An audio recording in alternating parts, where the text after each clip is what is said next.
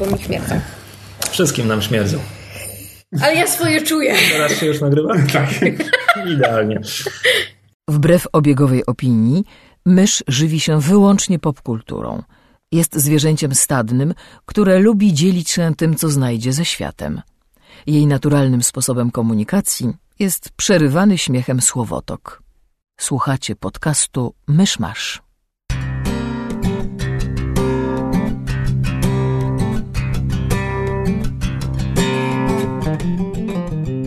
Drodzy słuchacze, jest 2 października 2017 roku, 830. rocznica zdobycia Jerozolimy przez Saladyna, a raczej odbicia, bo krótz ten krzyżowcy ją zarąbali 88 lat wcześniej. Zapraszam do 199 odcinka podcastu Myszmasz. Cześć, jestem Krzysiek Ceran, a ze mną przy mikrofonie siedzi mysz, Cześć! Kamil Borek Ej! I gość specjalny, nasza koleżanka z sieci podsłuchane.pl, współprowadząca podcast Czytu Czytu, Megu. Hello!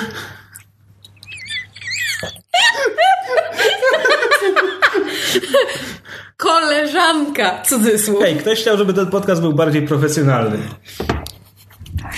Powiedział z wyrzutem patrząc na mnie. E, dobrze, e, czy mamy jakieś newsy? Terminator 2, y, Terminator ileś tam 6 zapowiedziany został i ma być sequelem Terminatora 2, olewać wszystko, co się stało po nim. A, czyli rozwiązanie Briana Singera do Superman Returns. Miejmy nadzieję, że wyjdzie lepiej.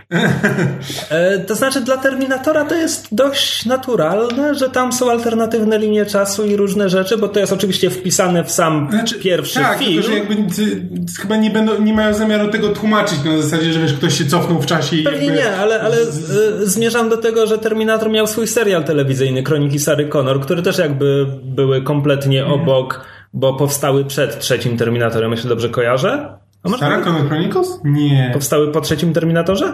Bo Długo olewały go kompletnie. Długo po trzecim moim zdaniem, bo trzeci Terminator to jest jakieś tam wczesne 2000, a Kroniki Sary Connor to jest sprzed, sprzed tam paru lat. Mm, to było niedługo po Firefly.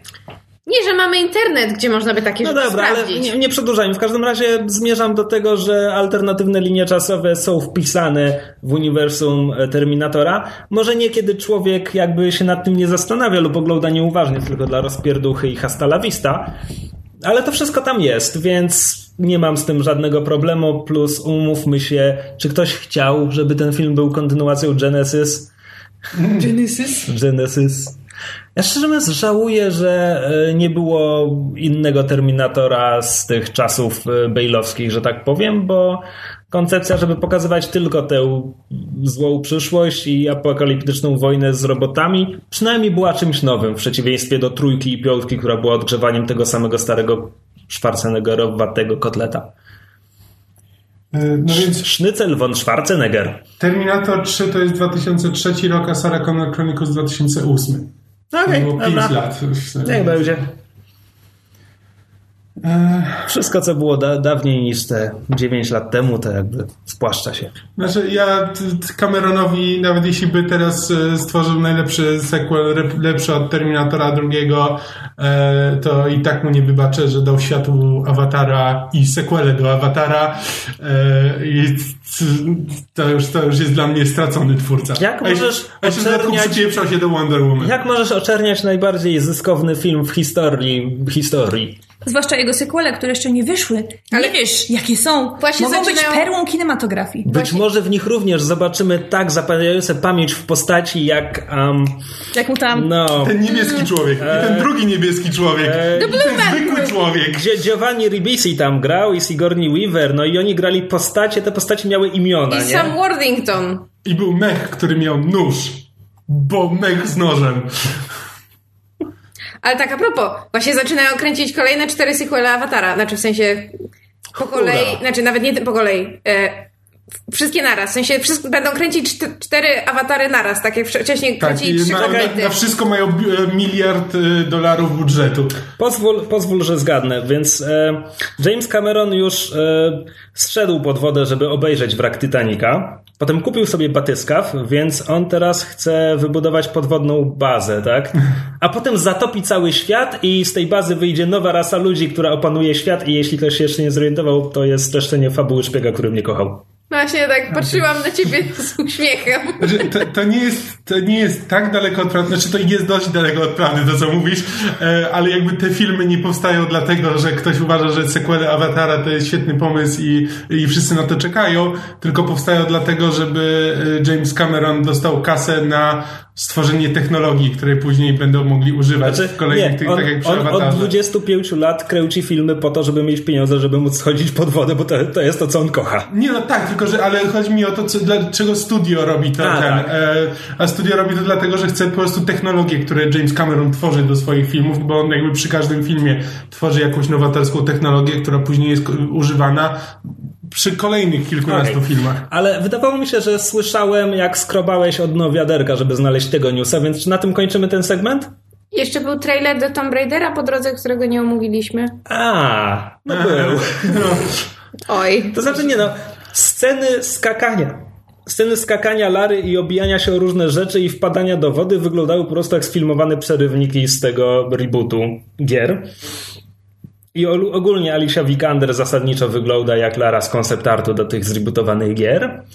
A te sceny, które nie były stamtąd, czyli ta mowa o dziedzictwie i zagrożeniu dla świata i tak dalej, wyglądały jak wzięte z Tomb Raidera z Angeliną Jolie.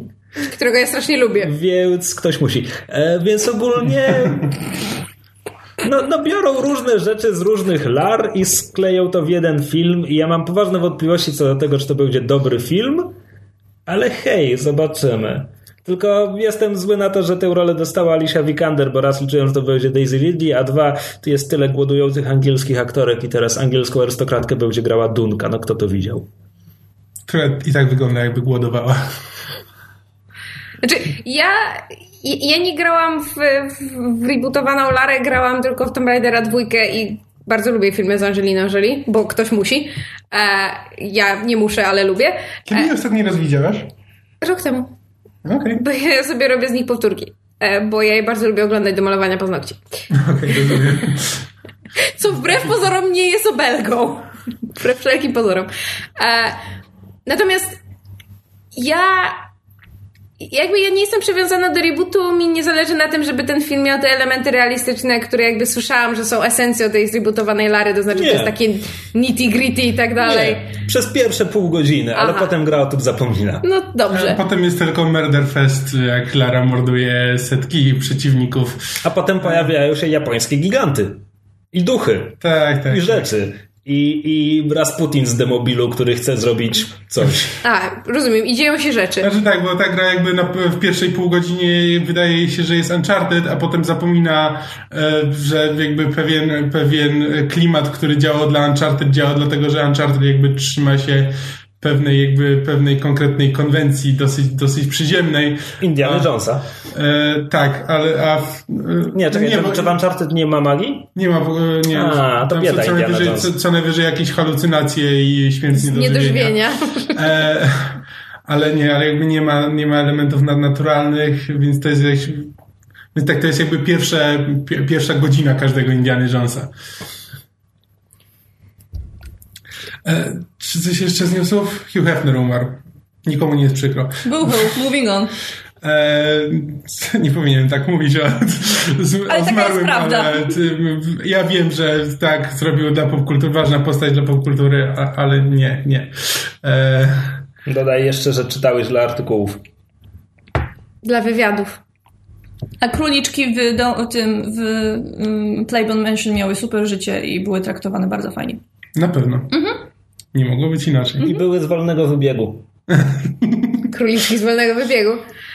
E, I ewentualnie ostatnim newsem mogę zakończyć e, tenże segment, to znaczy e, teraz z nowego sezonu pilotów, który nam się rozpoczął, ponieważ jest wrzesień i jesień i automatycznie zrymowałam. W związku z czym mamy bardzo dużo pilotów nowych seriali i między innymi jednym z nich jest Young Sheldon, czyli e, spin-off The Big Bang Theory, który jako pierwszy z tego nowego rzutu seriali dostał zamówienie na pełny sezon i wbrew wszelkim pozorom widzę ku temu powody. To znaczy, to, to nie była decyzja tylko, wydaje mi się, podyktowana pieniędzmi, ale także y, tym, że jest to całkiem ciekawy Znaczy wygląda ciekawie. Widziałam pilota i jest on zupełnie moim zdaniem czym innym niż The Big Bang Theory i jeżeli ktoś miał wątpliwości, to polecam się zapoznać, bo jest inny i warto. Przechodząc do omawiania rzeczy, chciałbym tylko bardzo krótko wspomnieć o powieści I Am Providence autorstwa Nika Mamatiasa, bo po dłuższe omówienie odsyłam do trzeciego odcinka zaprzyjaźnionego podcastu Czytu Czytu, gdzie się trochę rozwodziłem. A tu tylko w skrócie powiem, że to jest e, kryminał o morderstwie popełnionym w trakcie e, fikcyjnego konwentu Lovecraftowskiego e, w tytułowym Providence. I Am Providence to jest zresztą hasło z nagrobka Lovecrafta. I mamy Ofiara morderstwa sama jest narratorem e, swojej śmierci i okoliczności, ale nie pamięta dokładnie, kto go zabił, więc nie jest pewien, więc winnego poznajemy dopiero dużo dawniej. A ponieważ jakby ofiara morderstwa nic nie może zrobić, więc. Dużo dawniej poznajemy. Dużo później chciałem powiedzieć, a jest późno. E, jest dawno. Tak. E, więc zasadniczo Główniejszą bohaterką powieści jest debiutująca pisarka mm, Colin Danzig, która dopiero wchodzi w ten światek, bo ona napisała coś około Lovecraftowego, ale jakby wcześniej w tym nie siedziała, więc to jest pierwszy, raz, jest pierwszy raz na tym konwencie konkretnym. Nie zna tych wszystkich dziwaków dookoła. E, jest taką osobą z zewnątrz i stara się dowiedzieć, kto popełnił morderstwo, bo zamordowany był jej współlokatorem. I jest to bardzo zabawne. To znaczy, to jest satyra na konwent, która. Mam problem, żeby powiedzieć, czy to jest e, satyra pisana z sympatią. Autor pisał wcześniej około Lovecraftowskie rzeczy, więc zakładam, że zna tego typu konwenty z Ameryki. Ale po prostu. E, że tak powiem, ostrze satyry jest naprawdę ostre w tej powieści. Nie trzeba znać Lovecrafta, żeby, żeby się dobrze bawić. Lovecraft jest zresztą zjechany z góry na dół jako turborasista, którym był i sympatyk Hitlera, którym był i w ogóle. E, więc w zasadzie, jeśli ktoś lubi Lovecrafta, to może nawet niech nie czyta, bo się zdenerwuje. E, natomiast jeśli ktoś zna fandom jakikolwiek i był na konwencie jakimkolwiek, to odnajdzie archetypy ludzi znanych e, z tego typu wydarzeń. Mówisz, że są tam ludzie, których możemy rozpoznać? Tak, tak, tak o Boże, tak, tak bardzo. Także polecam. I am Providence, autor Nick Mamatias. Powtarzam to, bo jest jeszcze biografia Lovecrafta pod tym samym tytułem. Głupio byłoby się pomylić. No tak, a to ja z chęcią sięgnę, bo co prawda nie przepadam za Lovecraftem, natomiast, e, że tak powiem, e, mówisz satyra na konwenty, to bardzo, bardzo tak. w moim, e, ten, in my wheelhouse, jak to się mówi. Absolutnie. A zmieniając medium i gatunek, to Myszu wspomniałaś, że jesień i wrzesień i pora na piloty i rymy. E, więc obejrzałem pierwsze dwa odcinki Star Trek Discovery, który, ponieważ e, nie jesteśmy Amerykanami mieszkającymi w Ameryce, możemy to sobie obejrzeć wygodnie na Netflixie, a nie wow. tak jak tamci frajerzy. A jak oni to mają obejrzeć? Na CBS Pierwszy All odcinek z tych dwóch premierowych był normalnie w telewizji. Mogą to, to obejrzeć where no man has gone before. E, pierwszy odcinek był normalnie w telewizji i zaraz potem CBS liczyło, że wszyscy wstaną sprzed telewizorów i wykupią platformę streamingową CBS All Access Access, gdzie jest Star Trek Discovery i świerszcze. Suckers! e, tak. Więc obejrzałem te dwa odcinki i... Jaki werdykt? Wiesz co? Ostrożnie pozytywny, yy, ostrożnie optymistyczny, bo no, ten serial miał strasznie problematyczną produkcję. Brian Fuller wciąż jest wymieniony w napisach początkowych jako executive producer, i, ale nie wiem ile on tak naprawdę robił przy tym, poza pierwszym, pierwszym odcinkiem, do którego jeszcze napisał scenariusz, albo mhm. przynajmniej story. A, a scenariusz coś innego. podpisany w następnych odcinkach. W drugim już nie był. A, no właśnie. To znaczy był nadal executive producerem, ale story już nie było jego, jeśli dobrze pamiętam. W każdym razie trudno ocenić ten serial w tym momencie, bo od trzeciego odcinka on się bardzo zmieni. A to dlatego, że te pierwsze dwa odcinki tworzą jedną historię, które są jakby wstępem, zamkniętą opowieścią i zasadniczo, jeśli interesowaliście się tym filmem w ogóle na etapie preprodukcji, serialem, serialem to wiecie wszystko o tych dwóch odcinkach po, po pierwszych minutach, jak tylko się skończy czołówka. No bo wiecie, zakładam, e, z tych informacji wcześniej, no, z informacji prasowych, że, że główną bohaterką jest pierwsza oficer na pokładzie okrętu USS Discovery tytułowego, gdzie kapitanem będzie... Jason Isaacs. Właśnie, mi się mylą różni, różni Isaacsowie, ale to jest Jason Isaacs. E, i, I będą się dziać rzeczy. No a te pierwsze dwa odcinki dotyczą okrętu USS Shenzhou, gdzie nasza główna bohaterka jest pierwszą oficer pod panią kapitan Michelle Yeoh. No więc co się może stać w tych dwóch odcinkach, że potem sytuacja się zmieni? Hmm, zastanówmy się. E, no a jeszcze dodam, że trafiają na tajemniczy obiekt e, na skraju przestrzeni Federacji, który okazuje się być okrętem klingońskim, gdzie jakiś klingoński mistyk próbuje zjednoczyć skłócone e, szlacheckie rody klingonów, żeby wydać wojnę Federacji. Więc hmm, jak to się potoczy, któż może przewidzieć? Więc było to wszystko przewidywalne do bólu, ale było spoko. To znaczy, w ogóle ten film, serial, te dwa odcinki zrobiły na mnie duże wrażenie pod względem tego, jak wyglądały. Widać oczywiste inspiracje tym, jak Star Treka nakręcił J.J. Abrams, pomimo tego, że to nie jest ta rzeczywistość, tak? Więc mamy podobne ujęcia kamery, mamy podobnie błyszczące się rzeczy, mamy podobnie dużo laserów w kosmosie i tak dalej. I wygląda to dobrze. Nie mam pojęcia, na ile starczy im budżetu. Może od trzeciego odcinka wejdą modele na linkach, ale. Och, błagam, to by było cudowne. Ale, ale to wyglądało naprawdę dobrze. A mam problem z oceną głównej bohaterki. Grają aktorka z The Walking Dead, Soneka o podwójnym nazwisku. Sonikła coś tam Green, nigdy Drugi nie pamiętam. człon to Green, ja też nigdy nie pamiętam pierwszego. pierwszego. Bo ona ja nawet nie mogę powiedzieć, czy ona jest dobrą aktorką. Wydaje mi się, że ona jest dobrą aktorką, ale jej postać jest napisana w pewien bardzo specyficzny sposób, bo na papierze mamy powiedziane, że to jest e, kiedy była ludzką dziewczynką, straciła rodziców i została przygarnięta przez e, wulkana. Wolkanina, tak się Ojca po polsku Spoka. chyba mówi. Tak, aczkolwiek mówienie, że ona jest przybraną siostrą Spoka jest moim zdaniem dużym nadużyciem, bo to wygląda na to, że ten y, Sarek, tak on się nazywa, tutaj gra go James Frayne, y, że to był taki projekt, którym on się zajmował w wolnym czasie, a nie, że, a nie że wychowywał ją jak córkę. No to Kling, tfu, wulkan, oni nie mają emocji, tak? Więc mamy powiedziane, że ponieważ ona się wychowywała od tam, nie wiem, od wieku 6 lat w górę wśród wolkan, więc jest bardzo wolkańska w swoim obyciu i wszystkim i ma umysł jak wolkanie, co oznacza, że może dokonywać skomplikowanych obliczeń matematycznych w głowie błyskawicznie i w ogóle. Tyle na papierze, bo potem na ekranie, tak, ona w głowie dokonuje trudnych obliczeń, ale kurczę, ja w życiu nie widziałem tak rozemocjon- rozemocjonowanego oficera floty gwiezdnej. I tam jest scena, gdzie ona leci z jetpackiem przez nie pas asteroidów, ale coś w tym rodzaju. I mamy powiedziane, że jej tełtno przyspiesza, bo ona się bardzo dobrze bawi. I ona wybucha śmiechem w głos. I, i oni mi pró- próbują powiedzieć, że ona jest bardzo wolkańska? Sorry, co? A, po, a potem im dalej, tym więcej tych bardzo emocjonalnych decyzji i tak dalej, więc Lata represji dają sobie no znać. właśnie, kurczę, albo ona już się kompletnie wyzbyła tych wolkańskich nawyków, ale z drugiej strony pani kapitan w pewnym momencie mówi do niej, kurczę, myślałam, że pozbędę się tych wolkańskich nawyków, ale nie. I to jest na zasadzie, czy- ty, czy ty ją widzisz? Po prostu wydaje mi się, że scenarzyści coś sobie wymyślili, albo nie wiem, Brian Fuller wymyślił sobie postać, a potem scenarzyści zaczęli ją pisać kompletnie inaczej. Nie wiem, jak inaczej to wyjaśnić.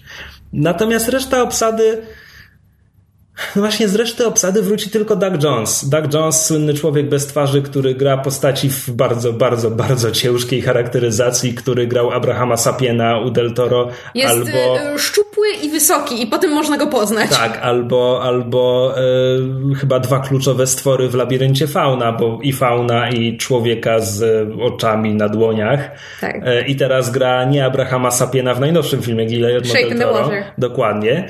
E, I w ogóle jakby to jest jego kariera. No więc, więc tutaj gra porucznika naukowego Saru, który e, pochodzi z rasy ewolucyjnych tchórzy, to znaczy jego gatunek był przez jakieś inne istoty hodowany dla mięsa, więc ewolucja ich przystosowała, że jakby jeśli, jeśli liczy się tylko flight or fla, fight or flight, to dla nich to jest zawsze flight. Więc są ewolucyjnie absolutnymi tchórzami. Jak dla mnie Doug Jones wygrywał każdą scenę, w której się znajdował. Kurczę.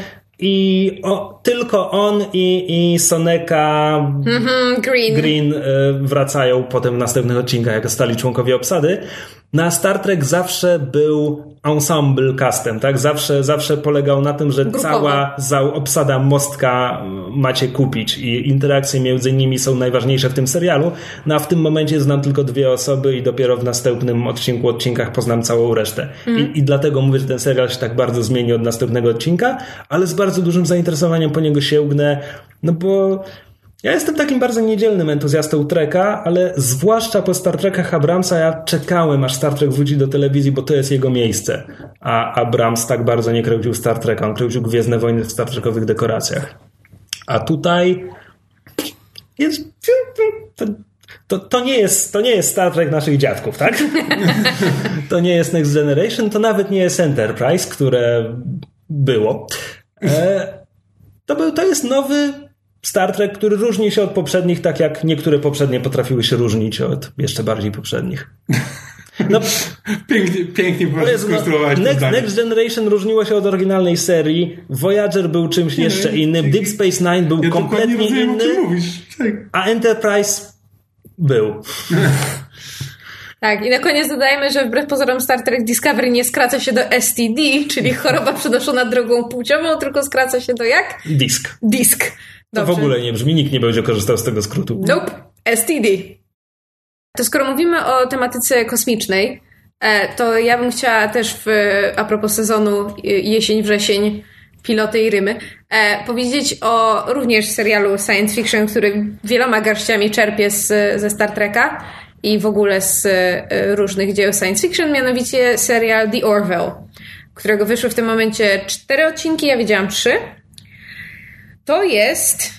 E, Serial Sefa MacFarlane'a. Poczekaj, godzinna, w założeniu godzinna tam komediodrama, dziejąca się e, w kosmosie na właśnie mostku okrętu e, badawczego. Czekaj, godzinna, czyli 40-minutowa. 40-minutowa, tak. E, co mimo wszystko i tak jest ewenementem, bo, bo komedie są zazwyczaj 20, maksymalnie 30-minutowe, więc to jest taki pełnoprawny um, że tak powiem, odcinek. Komediodramy często są ten 40-minutowe akurat. No, ale to, no, dobra, nieważne. I jak słusznie zauważył Krzysiek, jest to kolejne dzieło Setha MacFarlane'a, czyli twórcy m.in. Family Guy'a. I on do tej pory próbował kilka różnych seriali live action, że tak powiem, sprzedać do telewizji i większość z nich poległa sromotnie. Z karierą kinową idzie mu nieco lepiej, to znaczy ja szczerze lubię większość jego filmów kinowych, to znaczy TED, TED 2, Milion sposobów jak zginąć na dzikim zachodzie i wszystkie pozostałe. Natomiast nigdy się natomiast nie przekonałam do animacji, a bardzo, bardzo jakby chciałam go zobaczyć na, na żywo, bo uważam, że, że ja, ja po prostu lubię go oglądać jako, jako aktora, już nawet nie jako twórcę. I The Orville jest ciekawe pod tym względem, że jakby to jest Star Trek. To znaczy, jakby. Wid- z tego, co czytałem w internecie, przeważały opinie, że to jest po prostu Star Trek The Next Generation, tylko z dowcipami McFarlane'a. Tak. To znaczy, to jest serial, który jakby widać, że, roz, że jest robiony y, tanim kosztem. To znaczy, trochę im budżetu idzie w ten, w ten kosmos i w te latające statki, trochę im idzie w w, że tak powiem, w kosmitów i w jakieś tam efekty specjalne, ale to jest właśnie, to są takie efekty, jakbyśmy zobaczyli, jak teraz patrzymy na The Next Generation, to znaczy kosmitą jest ktoś, kto ma przy, przyczepione skrzela do czoła i grzbietu nosa, a efektem komputerowym jest, wiesz, piu, piu, lasera. No tak. tak. E, a wiesz, a obca planeta to są jakieś cztery głazy z papier masze ustawione i puszczone na to jakieś, wiesz, filtrowane światło. E, I i pierwsze dwa odcinki są są jakie są, to znaczy tak naprawdę jest tam tylko jeden dowcip, który mnie bawi w pierwszym odcinku, ale to jak już mnie bawi, to mnie z jakiegoś powodu bawi tak strasznie, że ja po prostu spadam z krzesła. Znaczy, esencją jest dla mnie tak zwany delivery, czyli to jakby jak, jak, jak tekst jest mówiony, bo tam e, główną rolę gra właśnie Seth MacFarlane, gra um, kapitana statku badawczego, który dostał tę posadę trochę na zasadzie no masz, no już ci damy, no już przestań.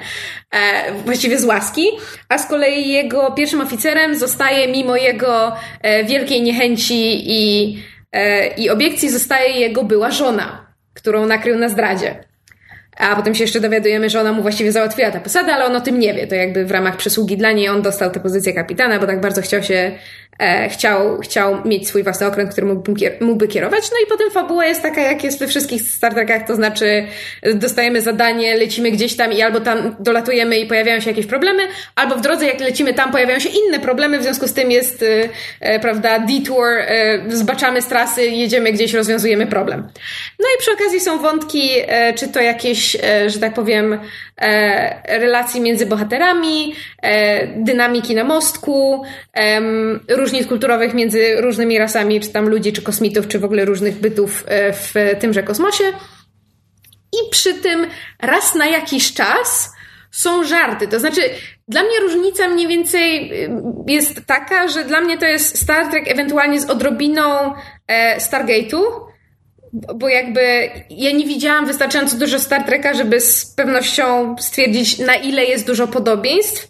Natomiast widziałam trochę Stargate'a z drugiej ręki, to znaczy komuś przez ramię oglądałam i to jest to, z czym mi się to kojarzy, też właśnie ze względu na to, że prawda, w kosmosie wszyscy mówią po angielsku, e, pewne, pewne rozwiązania fabularne też wydają mi się znajome.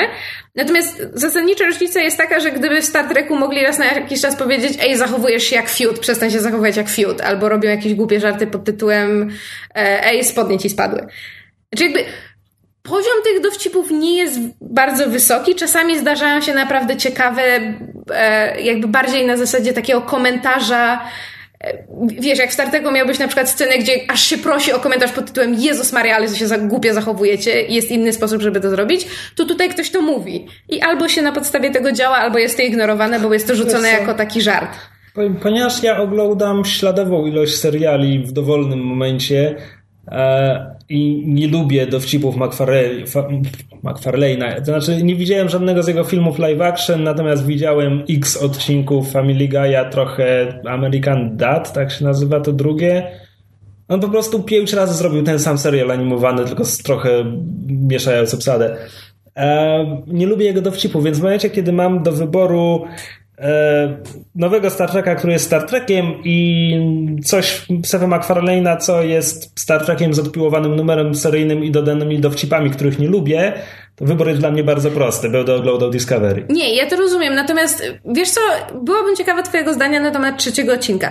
Bo trzeci odcinek jest inny, dlatego że w trzecim odcinku jest poruszany e, bardzo w nawiązaniu do naszego poprzedniego odcinka podcastu, gdzie omawiałeś um, Ancillary Justice Unlucky i kwestie jakby tożsamości płciowej, e, właśnie jakiejś tej samoidentyfikacji i tego typu kwestii omawialiśmy też, poruszyliśmy, jak tego typu tematyka jest poruszana w, szerzej w gatunku science fiction, między innymi w filmach i serialach. I tu to mamy. To znaczy, to jest odcinek, w którym jest moim zdaniem bardzo ciekawie ujęta kwestia e, tożsamości płciowej. I właśnie wiesz, w serialu, który dopiero zaczął lecieć na antenie, jest 40-minutowym komediodramatem science fiction. To znaczy, to jest po prostu, to jest serial, który nie ma prawa się sprzedać. Ja, ja tylko czekam, aż oni go skasują. I fakt, że już Leci w trzecim... na Foxie, nie będziesz czekać Prawda? Długo. długo nie będę czekać. Ale fakt, że już w trzecim odcinku dali coś takiego, po pierwsze, jest dla mnie ciekawy, po drugie, pokazuje, że jakby, że Ma, nie wszystkie dowcipy McFarlane'a mogą, mogą jakby ten stick their landing, w sensie, że nie, nie, wszystkie lądy, nie wszystkie dowcipy lądują. Natomiast widzę, że on ma jakiś zamysł. lecą, lecą, lecą. Tak jak ten okręt kosmiczny. E, natomiast ja widzę, że on ma jakiś zamysł, to znaczy, że jakby też ja oglądałam wywiady, jak on o, tym, o tej produkcji opowiadał, jakby ja widzę, że on kręci, kręci rzeczy z pasji. To znaczy na przykład moment, w którym ja stwierdziłam, że dam filmom McFarlane szansę, to nie było obejrzenie któregoś tam odcinka właśnie Family Guy'a, bo Family Guy nadal mnie nie przekonuje.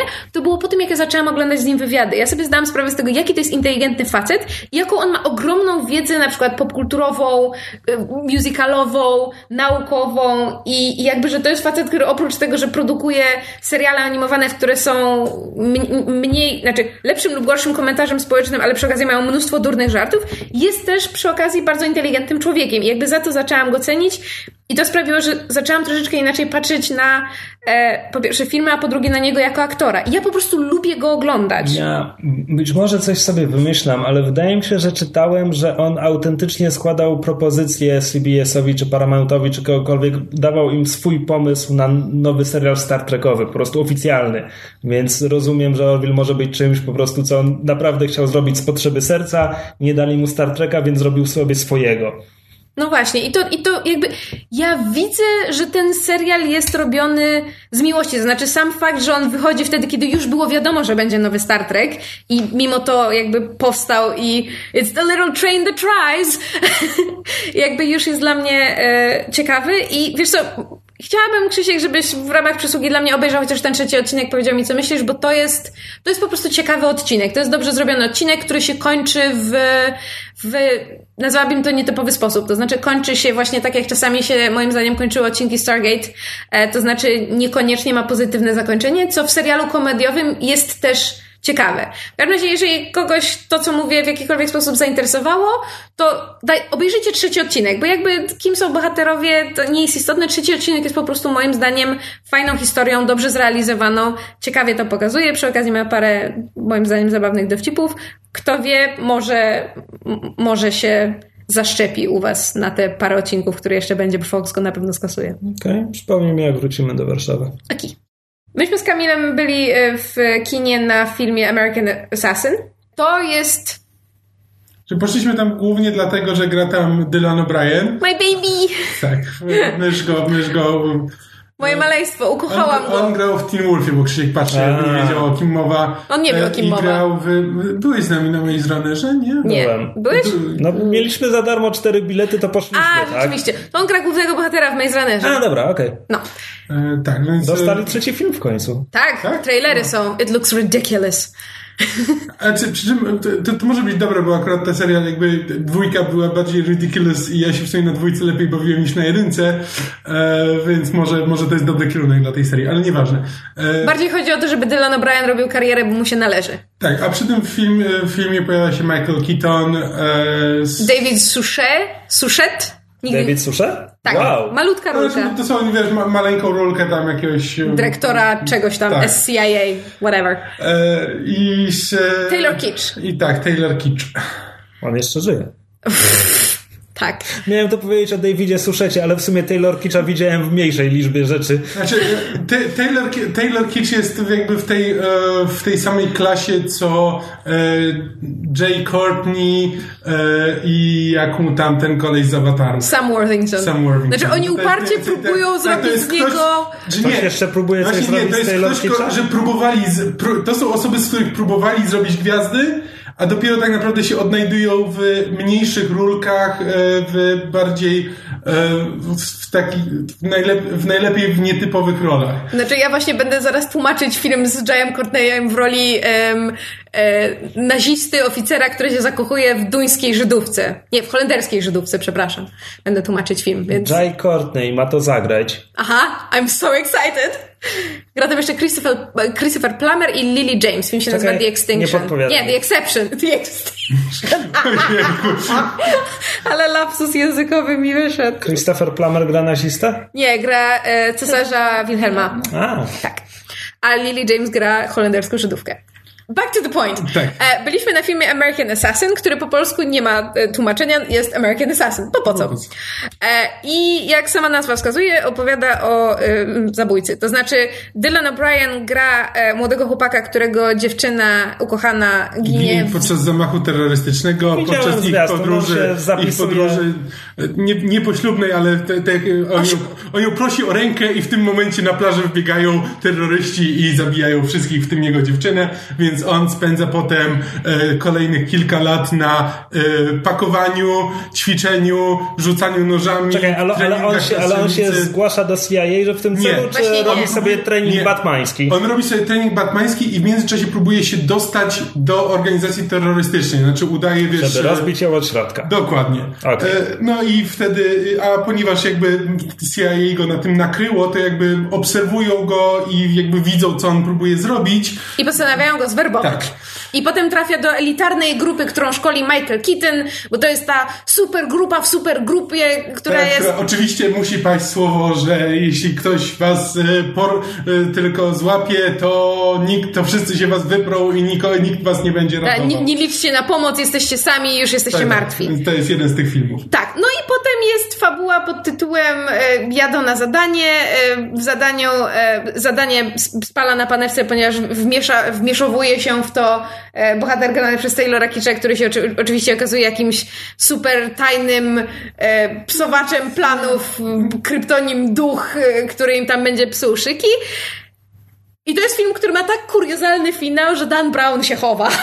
Znaczy to, to, znaczy to jest przede wszystkim to jest najbardziej sztampowy film, jaki dało się zrobić. Znaczy po prostu właśnie mamy. Szpiegowski akcyjniak, nie wiem tak, jak to nazwać. To jest to, co mówię, no, że po prostu któraś z postaci mówi, że nikt was nie uratuje, to jest jakby i pełen jest tego typu jakby Dobra, banałów. ale, ale szpiegowski akcyjniak w duchu Bornów na przykład, czy bardziej, nie wiem, Mission Impossible, czy... E, Bornów bardziej Bornów, niż tak. ten, e, że taki podszyty jakąś tam polityczną intrygą, ludzie się okazują zdrajcami, nie zdrajcami, podwójnymi agentami, co wiesz, co drugi, e, e, wiesz, co drugą scenę. E, Niby No realistyczne, ale finał temu kompletnie A przeczy. można go postawić na półce koło któregoś Borna pośredniego choćby, czy...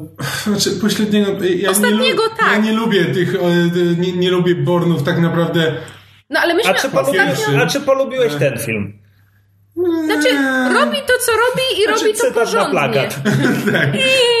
Znaczy, to, to jest po prostu taka kwintesencja przeciętności. No, po prostu film, akcyjniak nie jest zły, nie jest dobry, taka po prostu typowa akcyjniakowa wata, podszyta political thrillerem. Wyrobnictwo. Tak, jak ktoś lubi któryś z aktorów e, albo lubi takie klimaty, to może spokojnie iść, e, obejrzeć ten film przez półtorej godziny, wyjść z kina i o nim spokojnie zapomnieć za, za kolejne trzy dni. Ty po prostu jakby nie będzie żałował tej wizyty w kinie, nie będzie potem opowiadał znajomym o Boże, co tam się działo i idźcie na to do kina, bo trzeba. Po prostu taka wata, jeśli, jeśli ktoś lubi oglądać takie filmy, to spoko może iść, ale jeśli ktoś po prostu spojrzał na plakat, spojrzał na trailer i stwierdził to jakby nie mam powodu, żeby go nakłaniać do tego, żeby dał mu szansę i, i spróbował na to iść.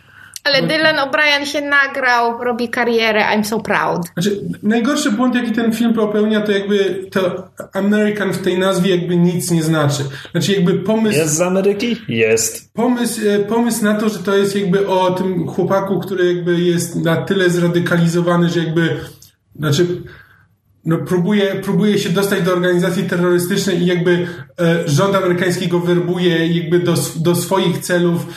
I jakby jest tam jakiś potencjał na to, żeby zrobić z tego fajny materiał, na zasadzie, żeby wiesz, tych kontrastów między terrorystami, amerykańskim rządem, różnych... We are not so different, you and I.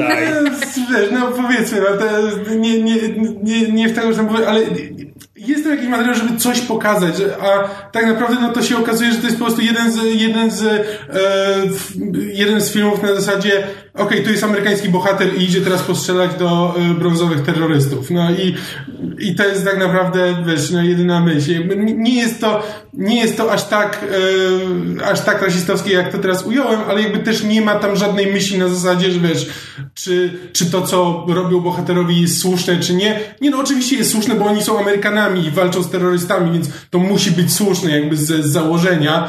E, więc to jest takie, wiesz, e, nie, nie, nie mam polskich słów histrionic pieprzyć. Przechodźmy do następnego segmentu. PS, w filmie jest akcent polski, jedna z sekwencji rozgrywa się w Warszawie.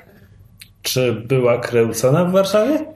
Nie, nie naszym czy, czy zdaniem... rozgrywa się w jakimś magazynie w Warszawie? Nie, rozgrywa się nie. na jakimś placu, natomiast y, Nie mogłem rozpoznać tego placu, tak, tak. architektura nie wydawała nam się znajoma, natomiast byli y, policjanci, którzy mówili jak najbardziej po polsku i mówili czystym polskim. Henry, Taylor proszę. Nie, Taylor Kitsch próbował mówić po polsku.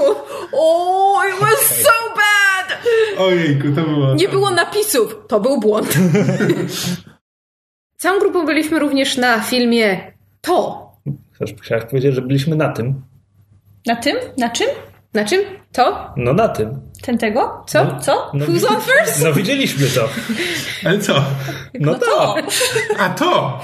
Co to? Jezu, ten dowcip nigdy nie będzie dobry. Czekaj, nie, jak Czemu ja pociągniemy się jeszcze śmieję? kolejnych 5 minut, to się zrobi dobry. Tak, ale działają jest- dowcipy, Jest prawda? bardzo późna godzina, kiedy to nagrywamy.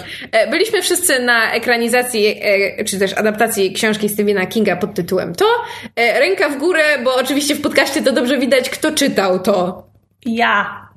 To powiedziała Megu. Tak. Dobrze, a, a, kto Megu. widział, a kto widział wersję z Timem Karym? Ja. To świetnie. To powiedziała Megu. Tylko Megu. Dobrze jesteśmy przygotowani. Dobrze do nam poszło. E, Możemy dodać, e, że ta nowa wersja jest adaptacją połowy powieści, bo mamy tylko wątek umieszczony w przeszłości, bohaterami są dzieci, a warstwy współczesnej nie ma, bo została wycięta i zrobił z niej osobny film. Za dwa lata. Tak, coś takiego. E, Mamy więc gromadkę dzieci w wieku lat 13 w miasteczku Derry, gdzieś, e, zakładam, że to Maine, bo to Stephen King. Tak, Yep. tak, tak, tam nawet jest to wyraźnie widać, że main, bo tam widać rejestrację samochodu. Aha, A poza tym to Stephen King. Stephen King pisze w Maine. dokładnie. Rozpoznajesz amerykańskie samochody po Nie, rejestracji? jest scena, w której ten, e, ten bully siedzi, siedzi, siedzi na ziemi przy masce samochodu i po prostu widać nad jego ramieniem rejestrację, na której jest napis main. E, tak. I w tym miasteczku od dawna z dziada pradziada raz na jakiś czas e, przepadały dzieci i, i dorośli. Nie. Okej, dobra. Ja, ja mówię, ile wyniosłem z filmu, To dobrze? źle coś wyniosłeś z filmu, bo jest wyraźnie powiedziane, że te dzieci giną w tym momencie. Teraz jest natężenie zaginięć dzieci. No dobrze, raz na 27 lat. No, nie, że to się dzieje przez Ale- cały czas. no tak, Ale to w ogóle jest Ale przechlapane czekaj, czekaj, to w takim razie to jest głupie, bo w którymś momencie jeden z bohaterów mówi, że e, tutaj w tym mieście statystyki wskazują, że jest sześć razy więcej porwań, znaczy zaginięć niż e, gdziekolwiek indziej. Tak, i to, i to, Co jest, jakby- i to jest powiedziane zanim oni wpadają na tę cykliczność, więc to jest powiedziane tak, jakby to było Znaczy po prostu tak, prawdą zawsze. by nie były prowadzone Raz na szczególnie 27 w 80 Znaczy nie no, szczególnie w 88 roku to nie byłyby statystyki bezpośrednio z, ostatni, z ostatniego tygodnia, czy tam kilku tygodni, nie wiem jak długo trwa to okienko, w którym Pennywise się pojawia. Właśnie. I e, te dzieci są prześladowane przez demonicznego, zmiennokształtnego klauna, który atakuje je ich najgorszymi koszmarami, zmienia swoją postać. E, Kto, ktoś w pewnym momencie mówi, że to iluzje, no ale to są takie iluzje, które robią krzywdę. A, I to jest tak naprawdę cały film, no bo dzieci, dzieci tam ostatecznie stwierdzają, że dorośli nic z tym nie robią, nie zrobią, ba dorośli nawet nie do końca widzą tego Pennywise'a. Mimo, że Pennywise wpływa na ich zachowanie, bo jakby całe miasto jest skićkane. E, tak, no więc e, kto jak nie oni, więc oni muszą zapolować na klauna i to jest zasadniczo film. I to jest pierwsza rzecz, którą byłem zaskoczony, bo ja z, całe, z całego Stephena Kinga przeczytałem tylko ten straszny pierwszy tom Mrocznej Wieży i nic więcej, więc zawsze słyszę, że e, King pisze znakomite powieści obyczajowe, do których niepotrzebnie wrzuca trochę horroru, a dostałem film, który jest absolutnie w 95% horrorem, to znaczy w 95% scen mamy ten element nadnaturalny, a tego samego, tej samej obyczajówki z dziećmi, tam jest tylko parę scen. I Ale to był tymi- świadomy zabieg, ponieważ w książce jest tej warstwy obyczajowej o wiele, wiele, wiele Znaczy, więcej. moim I zdaniem to przesadziłeś z tymi proporcjami. Moim zdaniem też. e, W tym filmie jest dużo tej warstwy obyczajowej. E, Jakby, Znaczy u mnie to No. jest, u mnie to jest 2 do 3, znaczy w sensie jest 2, d- stosunek 2, 2 do 3.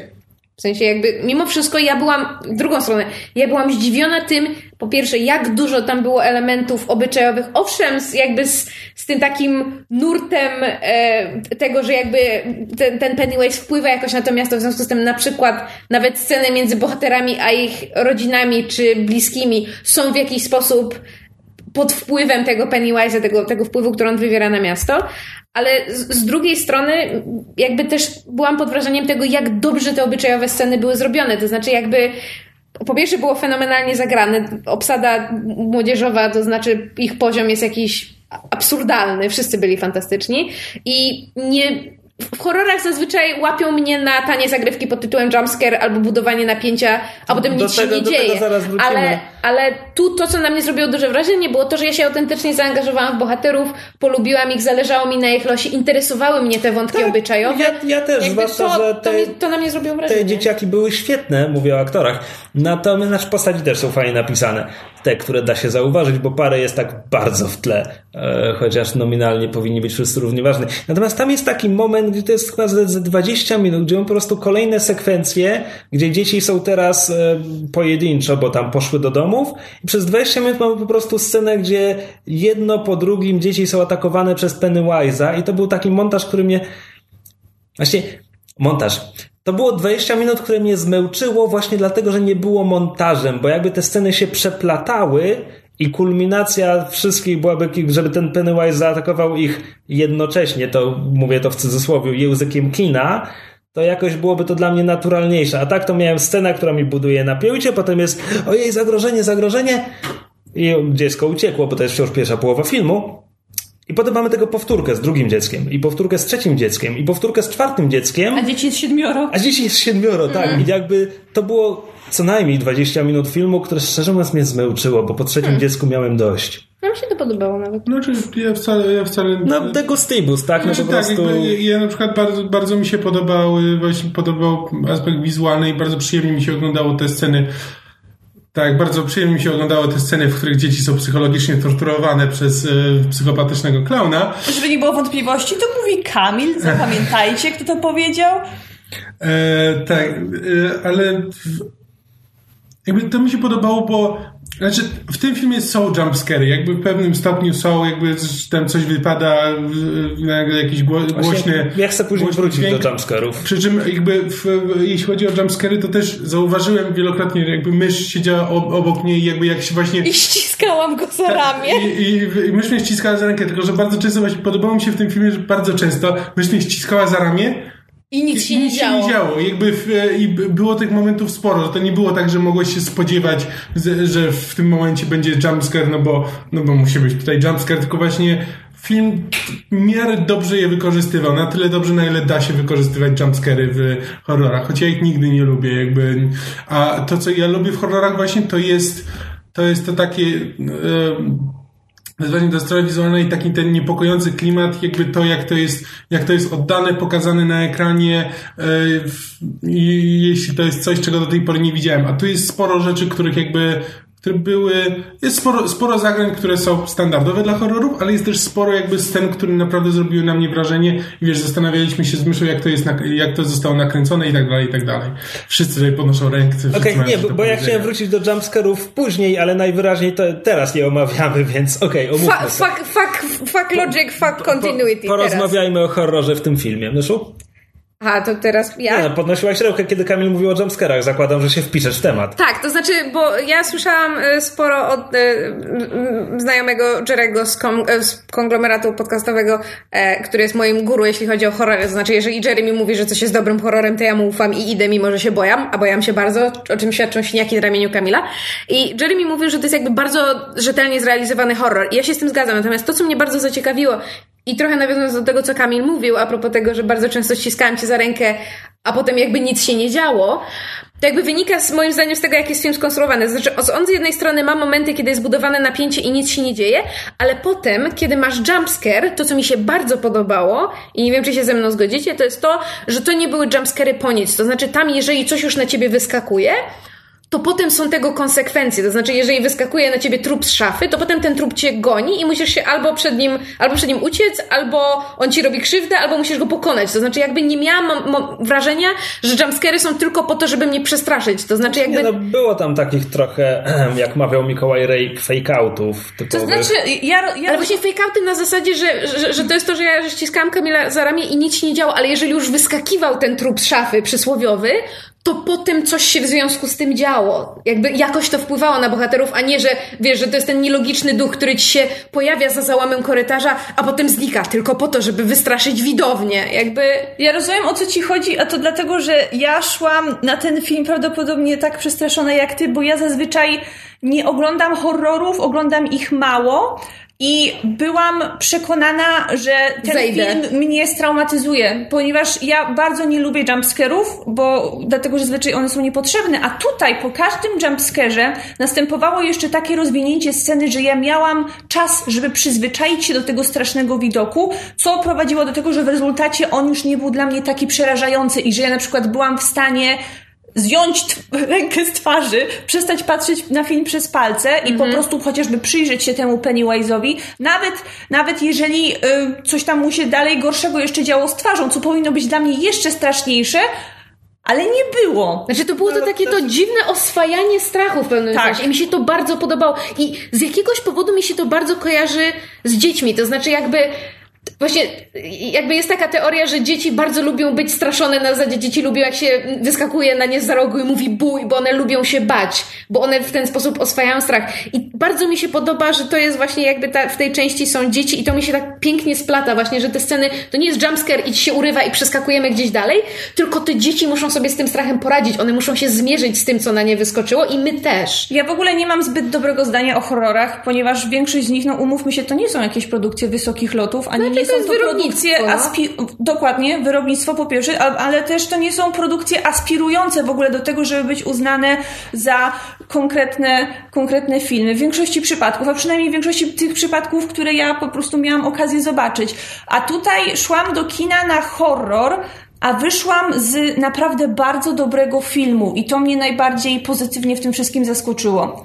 Ja byłem zaskoczony tym, bo ja jestem łatwy, jeśli chodzi o jumpscary i tak dalej, jakby łatwo się wzdrygam i tak dalej w ogóle, a to łyknąłem bez żadnych problemów. Jakby myślałem, że się przestraszę na tym filmie, a ani razu. Znaczy, ja mam wrażenie, Jestem taki że... twardy. Nie, szczerze mówiąc, tu były jumpscary, ale one były bardzo przewidywalne, w sensie do, dokładnie wiedziałem, w którym momencie wyskoczy mi Pennywise, bo to było zbudowane, nie wiem, może po prostu ten film jest według najlepszych prawideł horrorowych i tak bardzo trzyma się tych zasad, że jest w tym przewidywalny. Znaczy, ja w ogóle mam wrażenie, że to, co, to, co ten powiedział, że mam wrażenie, że wyszło z dobrego filmu, jakby ja też jakby mam wrażenie, że jakby oprócz tego, że no to jest horror i że i fajnie jest ten horror pokazany na ekranie, to jakby sama ta warstwa właśnie e, z tego, jak są te relacje między dziećmi pokazane, jakby ich życie i tak dalej, jest interesująca sama w sobie, więc to jakby poza, poza jakby warstwą horrorową to jest, to jest niezły film. Może wiesz, nie, nie najlepszy, no to jest zasadniczo taki Breakfast Club. E, e, Stand by me. no tak, coś pomiędzy Breakfast Club i Stand By Me. Goonies. E, nie. Nie. Ale rozumiem, No, Bueller's Day Off. Wchodzenie do kanału.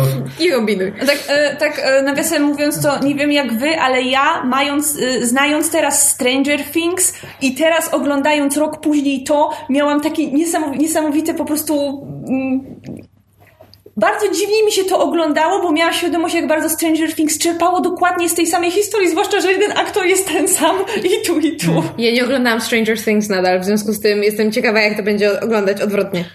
E, I jakby ja też oglądając ten film bardzo często myślałem o Get Out, bo jakby to był podobny e, z podobny temat, że jakby Get Out poza tym, że było było fajnym horrorem, no to jakby e, też w wersji tej pozahorrorowej to było dobrym materiałem na film. Jakby kwestia właśnie tych, e, tych relacji, tych relacji rasowych było po prostu dobrym, dobrym materiałem na film, który do tego został podszyty e, niezłym horrorem. I jakby to ma dokładnie to samo. Dobry materiał na film z dodanym e, niezłym horrorem.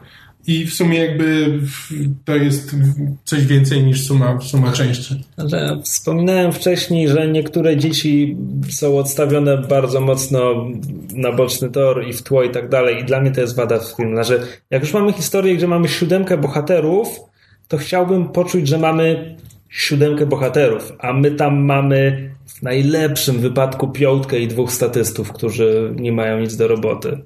No, um- um- umówmy się, że najbardziej... Czwórkę dwóch statystów i jednego comic reliefa.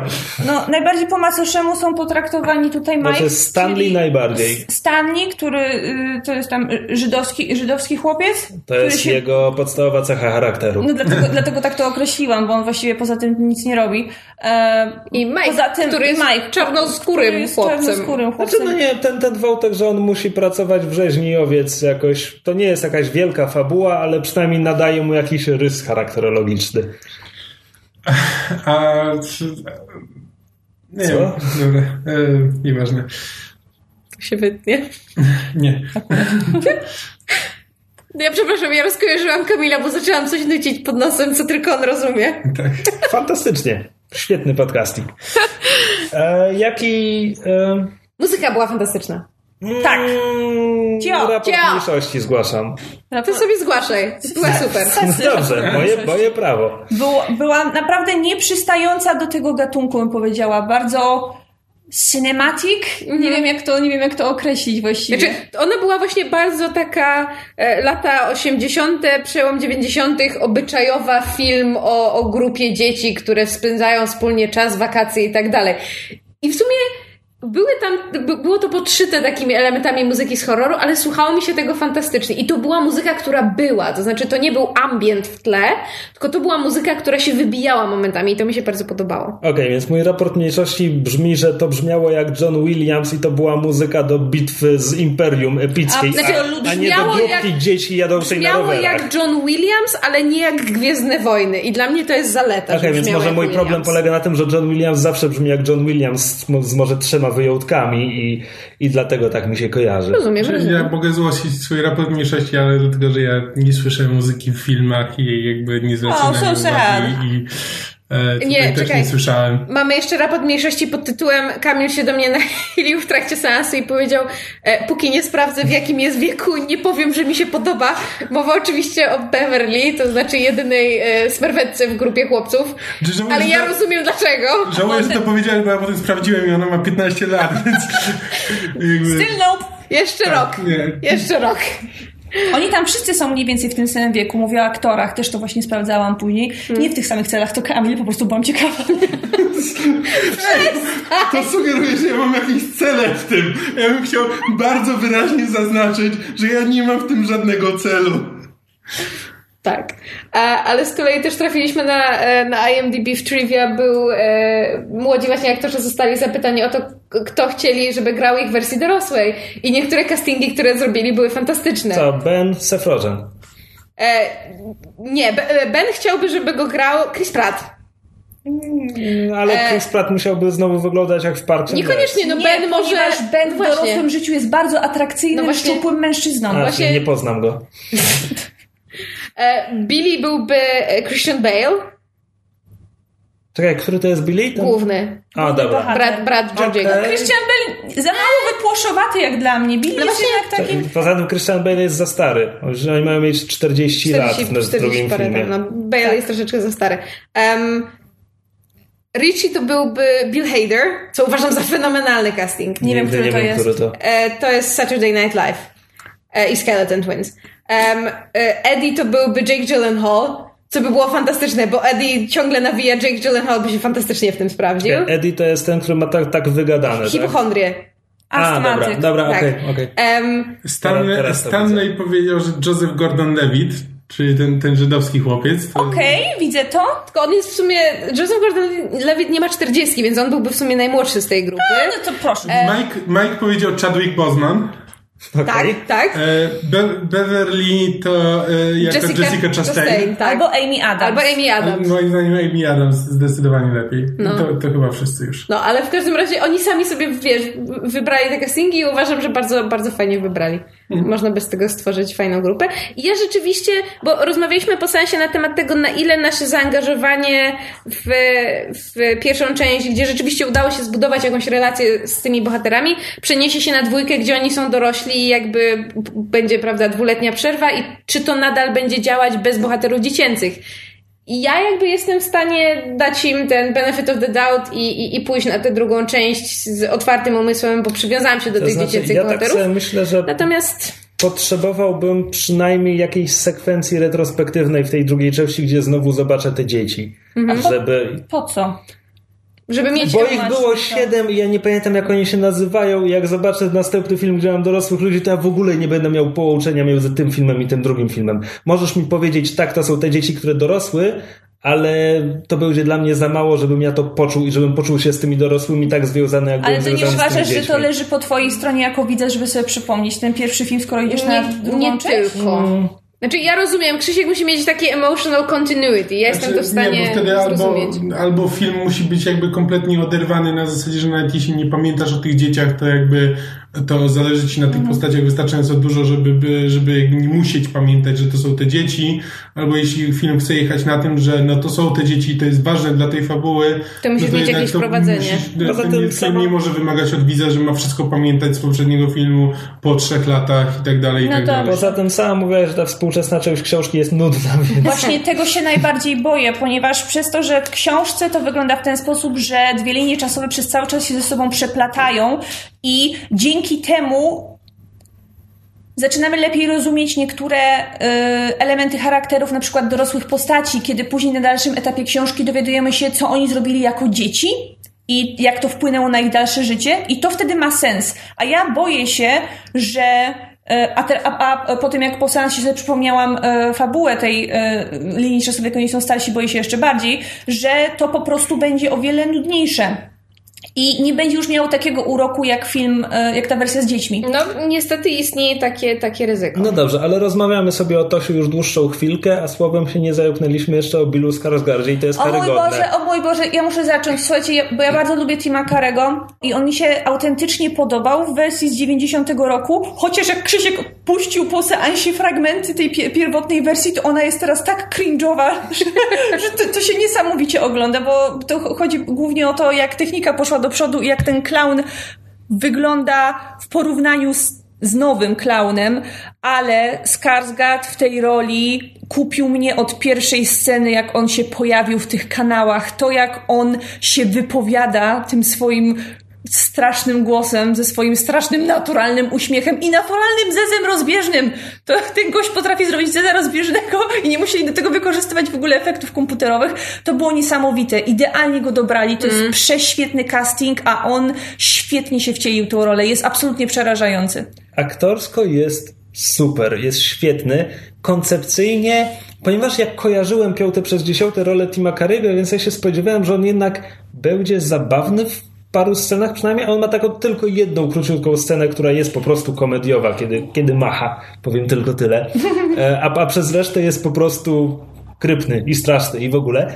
Mam też jeszcze inny problem koncepcyjny, to znaczy on nie potrzebował tego, żeby jego twarz była ze łbami. W sensie, kiedy, kiedy, już, kiedy już zaczyna się zmieniać i ma, ma więcej zełbów niż, niż Alien z Aliena, to jakby to było dla mnie takie, no dobrze, no jest takim plastusiem pełnym zełbów, ale to było przesadzone dla mnie, a nie straszne. Jakby Tim, Tim Curry czasami się uśmiechał i miał górne zełby ostre Nie. i to by mi wystarczyło. Ale Tim Curry też miał takie sceny, że coś mu się z Tak? twarzą działo i to jest, y, to są sceny z książki. Aha. Także Znaczy, i dla to, mnie też jakby to, że to jest jakby takie zupełnie jakby obce za- zagrożenie, że to No, ale on i tak jest zmiennokształtny i tak ma w pewnym momencie pajęcze nóżki. Mi po prostu chodzi tylko o ten efekt, kiedy on jakby wysuwają mu się wewnętrzne szczełki, a potem jeszcze mu się górna część twarzy roluje i tam Taki są predator się zełby, z zełby niego robi. i zełby aż na sam dół zełby. Znaczy, To- nie, mi, się, mi się jakby podoba, że to jest jakby, że to jest potwór, który jakby po prostu przybiera, przybiera kształty, które są jakby najbardziej te, najbardziej straszne dla dzieci. Jakby ten clown jest takim podstawowym jego kształtem, który jakby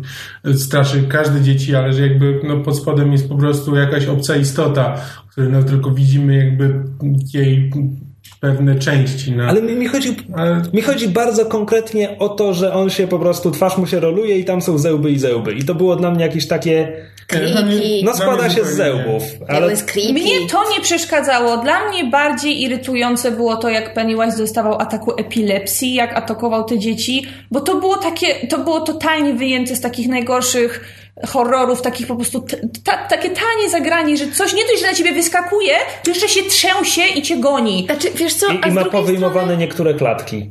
Bo to, to, to, był, to był ten efekt, Tak, on zaczynał chodzi, szybciej chodzić, bo miał chodzi. wyjęte niektóre klatki z tego ruchu. Tak, a z drugiej strony ja to kupiłam, ale z powodu aktorskiego, to znaczy, bo tam w dwóch czy trzech scenach, kiedy właśnie jakby e, po, pojawia się Pennywise i on najpierw z tymi dziećmi rozmawia tak, tak jakby normalnie, to znaczy jest klaunem. I on jakby do nich mówi i na zasadzie próbuje im powiedzieć, że chodź tam się pobawimy, we all flow down here, wiadomo, ten kultowy tekst. I jakby widać, że tak właśnie ma taki, że, że wprowadza taki mniejszy tik, a potem ten tik rośnie i potem nim nosi. I ja to zinterpretowałam, Bill Skarsgård moim zdaniem tak to odegrał, że jakby, że po prostu, że Pennywise próbuje udawać tego dobrego, wesołego klauna, żeby przywabić te dzieci, ale to zło, ten strach, który wie, że wzbudza, który wyczuwa, którym się karmi, go nosi dosłownie. I ja rozumiem, że to jest tanie zagranie, natomiast jakby koncepcyjnie to kupowałam. Dla mnie to działało. Nie, ja chciałem na chwilę wrócić do, do tego drugiego, drugiego rozdziału IT, który ma być, bo jakby nie słyszałem, że jakby od wszystkich praktycznie słyszałem, że jakby ta, ta część dorosła jest nudniejsza od tej danej, jakby liczyłem, że może że może na przykład na potrzeby filmu ją przepiszą i po prostu jakby troszkę zmienią tą historię i dopiszą coś, coś ciekawszego, żeby to jakby miało sens i żeby miało sens rozdzielenie tego zupełnie od, e, od tej pierwszej części. Tylko, że tak teraz patrzę, że o ile pierwsza część jest napisana przez, znaczy jest tam facet, który wcześniej zrobił Annabelle i e, The Nun. To jest ten, ten trailer, który widzieliśmy przed It, który po prostu A, wygląda tragicznie. Krucyfiks po polsku to Tak, się bodajże po prostu wygląda tragicznie i e, strasznie, znaczy strasznie w tym złym znaczeniu. Ale poza tym oprócz niego jest, e, jest tam jakiś, jakiś scenarzysta, który napisał tam kilka jakichś mniejszych filmów, które wyglądają ciekawie, ale nie znam ich zupełnie. I Kari Fukunaga, który na przykład zrobił Beasts of No Nation, e, zreżyserował Jane Eyre, e, z, który, e, tą wersję z Którą? 2011 e, która podobno jest bardzo dobra i też był producentem przy True Detective, które też jest jakby bardzo fajnie, fajnym, niepokojącym serialem i ten. Natomiast... Zmierzasz do tego, że on nie będzie pracował przy drugim filmie? Tak, przy drugim filmie zostaje e, Gary Doberman, czyli ten od Annabelle i The Nun. A, wyrobi. oraz e, facet, który ma w swoim e, dorobku nic, nic, nic, nic, nic, a potem Agent Cody Banks. Jakaś komedia z Hilary Duff i Frankie Munizem dla dzieci. Kojarzę ten tytuł Ja nawet. chyba nawet widziałam ten film, ojej. E, więc e, nie wiem, co o tym myśleć. Zobaczymy, przekonamy się za parę lat. Ale ogólnie jesteśmy na tak, to znaczy... Znaczy nie, no ja jako purysta książkowy oczywiście muszę powiedzieć, że nie było orgi w kanałach i kosmicznego żółwia, więc 0 na 10 najgorszy film roku. Tak. E, natomiast ja, ja jestem e, bardzo e, miło zaskoczona. To jest, że oprócz tego, że to jest porządny horror, to jest jeszcze dobry film z fantastycznym aktorstwem, z dobrymi efektami specjalnymi, które e, naprawdę, na które naprawdę warto się wybrać, nawet jeżeli się bojacie. Weźcie wtedy kogoś, kogo można ściskać za ramię i dawać mu siniaki. Haha. Tak? Ja polecam, bo jest super. Nawet jeżeli się nie lubi horrorów i się ich boi, to można się do tego przekonać. Tak, nie, zgadzasz. Bardzo dobry film. Zdecydowanie. Czy myśmy już wspomnieli, że nadajemy ten odcinek niemal na żywo z Gdyni? Słuchajcie uważnie, bo nie będę powtarzać. No więc nadajemy ten Znaczy- odcinek niemal na żywo z Gdyni. Niemal na żywo, w sensie dwa dni przed tym, jakby zostanie wypuszczony. Ale z Gdyni. A, Ale z Gdyni, a tak. czemu jesteśmy w Gdyni? Cała Galia podbita przez Rzymian? Nie! Jesteśmy w Gdyni, ponieważ byliśmy na e, musicalu Wiedźmin w Teatrze Muzycznym w Gdyni. E, parę dni po premierze, która miała miejsce... Prapremiera była Pra, pra, 15. pra, premiera była 15 września, tak? Więc y, już się zdążyli troszkę rozkręcić, jeszcze nie zdążyli się znudzić. I tak! Może powiedzmy w ogóle, jak ten musical wygląda. My mamy jako ramę narracyjną wziął to opowiadanie coś jeszcze, w którym... Coś więcej. Coś więcej, właśnie, w którym Wiedźmin na początku ratuje chłopa przed potworami, ale zostaje przy tym ciężko ranny, a potem chłop go wiezie na wozie, próbuje mu pomóc, A a, Geralt majaczy. gorączkuje i majaczy i ma w tym czasie z jednej strony autentyczne true majaki, ale również po prostu retrospekcje. I twórcy musicalu wzięli to opowiadanie, rozszerzyli ten koncept tak, żeby w te majaki i retrospekcje Wiedźmina wepchnąć bardzo wiele treści, w tym chyba ze cztery różne opowiadania, To znaczy- przedstawione mniej lub bardziej zwarcie. Najwięcej wzięli z opowiadań Ostatnie Życzenie, czyli historia poznania Yennefer. Kwestia ceny. Opowiadanie Kwestia Ceny, gdzie e, Geralt jest na dworze królowej Kalantę i poznaje Kalantę i Pawettę i się wmiesz wmieszowuje w całą, całą hajcę z dzieckiem niespodzianką. I potem opowiadanie Miecz Przeznaczenia, w którym spotyka Ciri w Brokilonie. Tak. A poza tym są No jeszcze i, no tam... i samo coś więcej. Tak, i samo coś więcej. No i tam jeszcze drobny sprinkling innych treści. Tak, dobierany mniej lub bardziej przypadkowo, z różnymi efektami. Tak, zamysł był, nie jesteśmy pewni... Czekaj, czekaj, inaczej. Czy kiedykolwiek ten efekt był pozytywny? Nie bardzo. W spektaklu pojawia się dziki gon i właściwie nikt nie wie po co, znaczy jest zmiankowany dziki gon. Ma po to, całą nigdy- piosenkę. To jest Tak. pierwsza piosenka solowa głównego bohatera. Tak, To jest finał piosenka- pierwszego aktu. Finał pierwszego aktu, solowa piosenka, więc śpiewa o dzikim gonie, o tym, że nie da się go pokonać, więc jakby spodziewamy się, u, czy w drugim akcie będzie coś z dzikim gonem, czy gdzie, w którą stronę oni zmierają. Nie, No. dziki gon nie wraca ani na chwilę. Tak, potem. ponieważ to jest jeden z tych majaków retrospekcji z innego opowiadania, bo dorzucamy tutaj trochę okruchu lodu, który jest tutaj po nic, Tak. ale jest. Przy tym jest naszym skromnym zdaniem najgorszym opowiadaniem. Ale to już mniej istotne. Tak. E, dodajmy może, jaki jest e, tego rezultat. Mysz jest fanką Wiedźmina i zna go na wyrywki i w ogóle. Turystką na dodatek. Ja, Najgorszy możliwy rodzaj Ja człowieka. jestem entuzjastą opowiadań i je sobie powtarzałem. Sagę przeczytałem raz i chyba nigdy do niej nie wrócę, ale zasadniczo lubię koncept. A może raczej lubię wczesny koncept Wiedźmina, bo potem Sapkowski robi z nim dziwne rzeczy, które mi się nie podobały. W każdym razie materiał, który wziął to do musicalu znam dobrze. Kamil zna tak z połowy opowiadań dobrze. Znaczy, ja znam osta ostatnie życzenie znam całkiem nieźle, jakby czytałem dwa razy. Miecza przeznaczenia nigdy nie skończyłem czytać. Dokładnie. Sagi nawet nie zacząłem. Dobrze. Megu, Why are we married? Megu czytała to wszystko, ale już dość dawno i trochę pozapominała, więc pytanie dla ciebie, ile zrozumiałaś z fabuły tego spektaklu? Moi drodzy, czytając wszystkie opowiadania i czytając całą sagę raz parę lat temu, byłam confused as fuck, kiedy oglądałam ten musical. Częściowo wynika to z tego, że jest on dość abstrakcyjny i w piosenkach, i w układach tanecznych tam się pojawiają różne figury i koncepty, że ktoś ci skacze w tle i uosabia przeznaczenie w tym wszystkim, czy coś tam. Jednak w większości bierze się to z tego, że ten scenariusz jest po prostu tak pocięty i tak tam nawrzucano wątki, że wow, to znaczy to jest bardzo...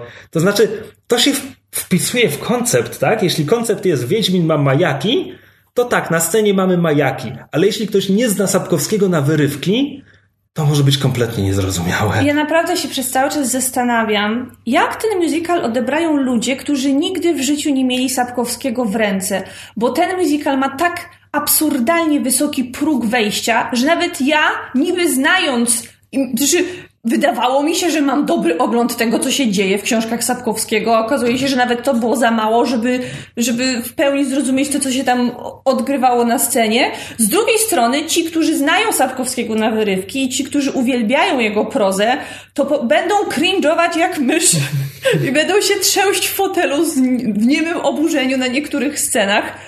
Także można sobie zadać pytanie, dla kogo właściwie jest ta sztuka. Tak, bo jeśli chodzi o oburzenie, to no ja na przykład nie cierpię Yennefer, ale nawet ja powiem, że twórcy wzięli najbardziej niekorzystną interpretację tej postaci, jaką dało się wymyślić i przedstawili ją na scenie. Tak, Jakby, znaczy? Powiedz, to znaczy co? To znaczy kompletną Wiecznie rozbrzeszczaną, pijaną zdzirę, która po prostu się miota tam i i nie wiem, co robi. W, przypa w przypadku Yennefer twórcy sobie założyli taki ciekawy, taką ciekawą rzecz. To znaczy, Yennefer chodząc na bosaka przez cały czas musi udawać, że chodzi w szpilkach. To znaczy, porusza się na palcach non-stop, a jednocześnie przez większość swoich scen chyba, chyba musi grać pijaną osobę, więc miota się jak epileptyczka i wygląda jakby zombie. była autentycznie chora, jakby coś się jej działo, a nie jak człowiek, który jest po prostu pijany. I, i, i to, to wygląda kuriozalnie. E, tak, ja mogę jeszcze dodać, że obserwowałem e, wszystko z 15 piętra tego teatru, bo miałem miejsce daleko, daleko w górze i w ogóle, więc oglądałem tylko. Jeśli aktorzy mieli mimikę, to nie potrafię tego docenić ze swojego miejsca. Natomiast jestem w stanie docenić układy taneczne i tak dalej, których jest tam bardzo dużo. Ile tam jest osób w obsadzie? To było co najmniej 30 osób. Znaczy to jest ogromny, ogromny zespół, e, że tak powiem, taneczny i właśnie ensemble w tle jest, tak, jest, ma, jest mają, bardzo duży. Mają bardzo dużą scenę, e, którą zapełniają. Jeszcze, poszerzoną jeszcze o tam miejsce jakby koło sceny. Skrzydła e, sceny. Tak, skrzydła sceny i na ten, na, na, balkon, na balkonikach. I jakby, znaczy momentami mam wrażenie, że reżyser jakby wiedział, że czymś musi zapełnić tą scenę, ale jakby są na przykład jest, ale jest teraz bardzo emocjonalna scena między dwiema postaciami, które stoją sobie na skraju sceny i rozmawiają o czymś. I, I teraz... wtedy w tle biegają alegoryczne figury, które walą czymś tak, w scenę. Albo, prostu, albo, albo jeden facet na tym, e, na obręczy tańczy. Och, ale jak on tam śmigał. Bo, bo, bo tak. To jakby... młyn przeznaczenia jest. To prawdopodobnie był młyn przeznaczenia. A, tak. Bardzo mi się podobał. Powiedzmy sobie szczerze, to i tak była bardziej wdzięczna rola niż płotka. Do płotki zaraz przejdziemy, czy już teraz przejdziemy Nie, zaraz, zaraz, wrócimy jeszcze do płotki. E, dodajmy może też, że to jest przedstawienie trójwymiarowe, to znaczy scena jest też wysoka i z tego też korzystali, bo tam na linach się huśtają i figury robią i w ogóle są, jest też winda, więc tam czasami ktoś się pojawiał na wyższym Mhm. poziomie na scenie. W ogóle też, e, kiedy mówimy o inscenizacji, ja byłem pod ogromnym wrażeniem efektów świetlnych, tego jak oni budowali Znaczy, scenografię światłem. to jest fenomenalnie zrobione. Tak, sceny to wygląda świetnie, natomiast to się często przekłada, znaczy to jest historia Wiedźmi, Wiedźmina, oni tam mówią Sapkowskim, oni tam biorą pro, kwestie prosto z, czasami robią z nimi dziwne rzeczy, na przykład próbują je śpiewać i to nie działa. E, Wsadzają je w usta innych postaci. I kurczę, ja Cza- tak, czasem działa, czasem nie. ja tak sobie nie. trochę wyobrażam, gdyby to było odrobinę stonowane, gdyby to był musical w konwencji realistycznej, to po prostu wydaje mi się, że mógłby być świetny. Natomiast jest w, re, w re, jest zrealizowany abstrakcyjnie, w koncepcji bardzo abstrakcyjnej. To jest teatr, dużo tam jest umowne i wielu rzeczy musisz sobie, musisz Tak, się ale domyśleć, jest- sobie sami Jest dopowiadać. umowność i umowność, bo mogliby mi pokazać Geralta, który macha mieczem z kimś innym, a w tle są odgłosy i ja zrozumiem, że to toczy się bitwa na moście. A propos mieczy, to my z pierwszego rzędu, przynajmniej ja, ja słyszałam, jak te y, gumowe końcówki się gibią, bo one nie były sztywne, więc jak oni machali mieczami, to było jak Jon Snow na tym gifie, co on tak miecz Natom- lata przy biodrze. Natomiast ten spektakl wchodzi w poziom abstrakcji, gdzie no dosłownie mamy po prostu ludzie przebiegają i kręcą salta, bo odgrywają w tym momencie przeznaczenie. Albo, albo śmierć.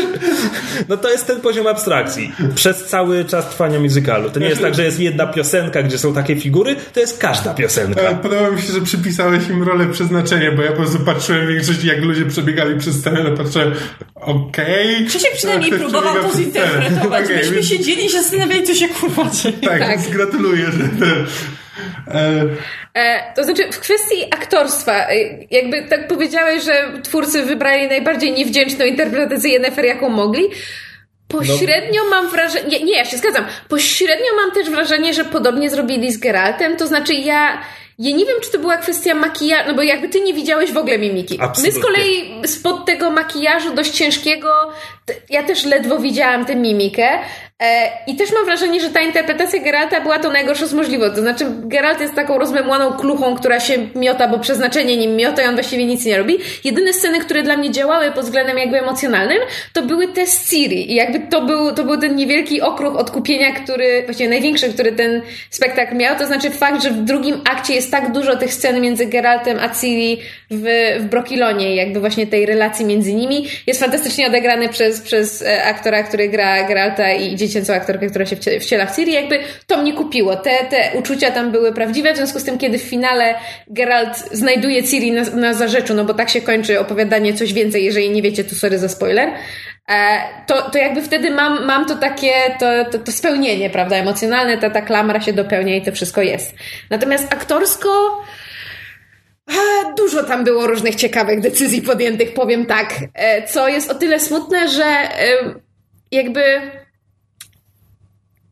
spektakl się też nie, nie zazębia w kwestii tego, jak się przeplatają sceny e, mówione, gdzie mówią jakby czystym sapkowskim, to znaczy dialogi są wyjęte z, z książki, a czasami jeszcze Jaskier robi Ale narrację. Jak oni je potrafią deklamować. Po prostu Polska szkoła aktorska. Dialogi, które są zabawne, bo są napisane ironicznie, z przymrużeniem oka i tak należy je czytać. Są tutaj wydeklamowane po prostu jakby komuś właśnie matka umierała. d- d- Dla przykładu, o jakich na przykład dialogach mówisz? E, No w tym momencie myślę przede wszystkim o tym, kiedy Jesz mówi o tym, jak znalazł króla, który dogorywał w, w okopie i on tam podaje przykład jakiejś jakiejś legendy czy czegoś, tylko że on, on to nie mówi, że zaprawdę pamiętajcie legendę, coś tam, tylko on podaje po prostu jakiś tak przykład opowiedziany tak no Sapkowski przede, przede wszystkim Wiedźmin podstawową cechą tekstu Sapkowskiego jest, są anachronizmy.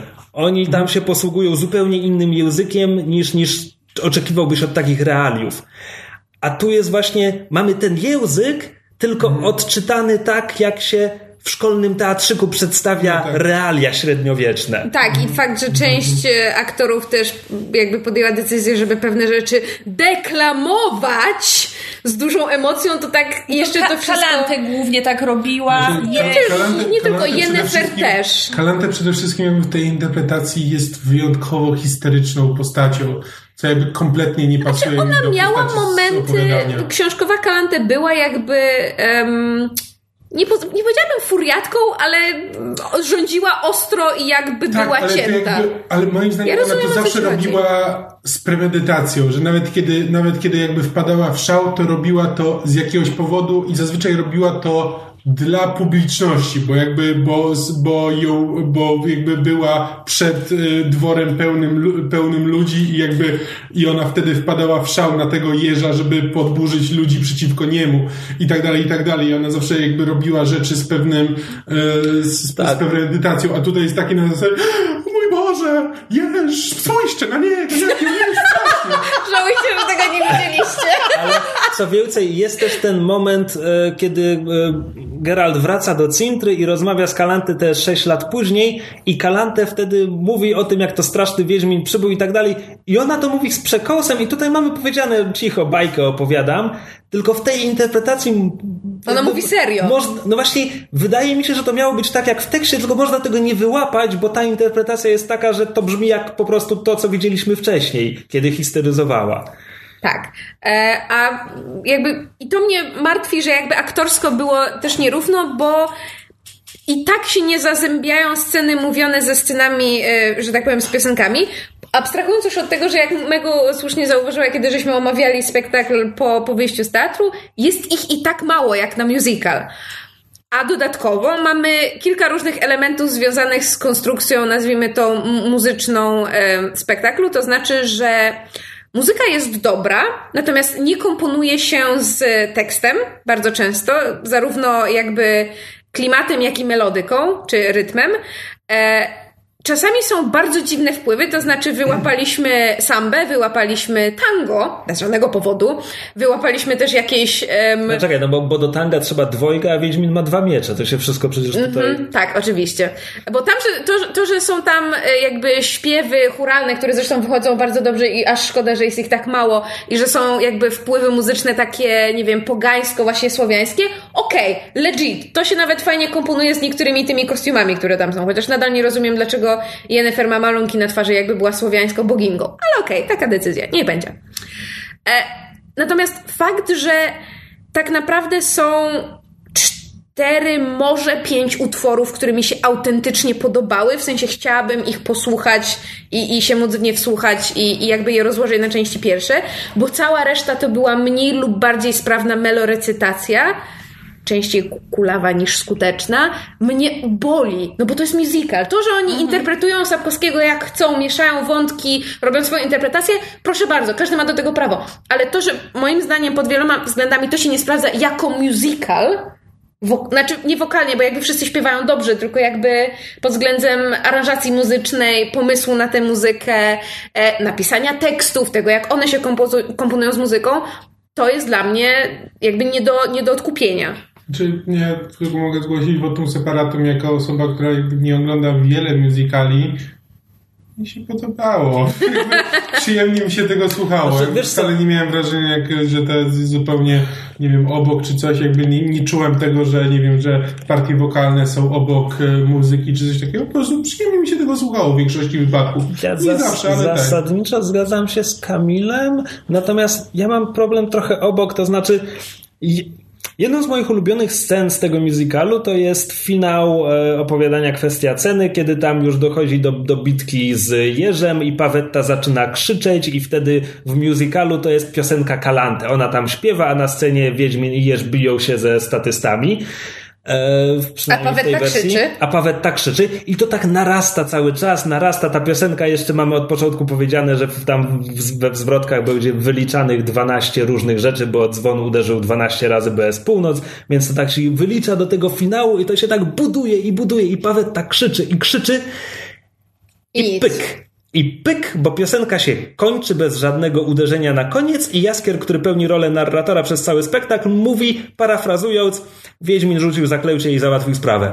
I to po prostu byłem tak rozczarowany, bo to, był, to jest mój ulubiony moment tego musicalu i to napięcie jest tam budowane świetnie i jest zmarnowane kompletnie. Dużo, jest, dużo jest miejsc takich w tym musicalu, kiedy narracja, narracja typowa dla książki, powiedzmy. Bo to jest tekst książki. Ci, To są zdania z książki. Widzicie, wy to rozpoznawaliście, ja tego, ja tego nie rozpoznawałam, ale ona ci, ona ci wpada i nie dość, że zupełnie psuje napięcie, to jeszcze tak stylem w ogóle nie pasuje do tego rodzaju sztuki. Właśnie, ja byłem aż Ale zaskoczony ale jest tym, że oni mówią Sapkowskim przez cały jakby, spektakl. y, s- teksty piosenek są bardzo specyficzne, są pisane wcale właśnie nie takim, nie, nie literackim językiem.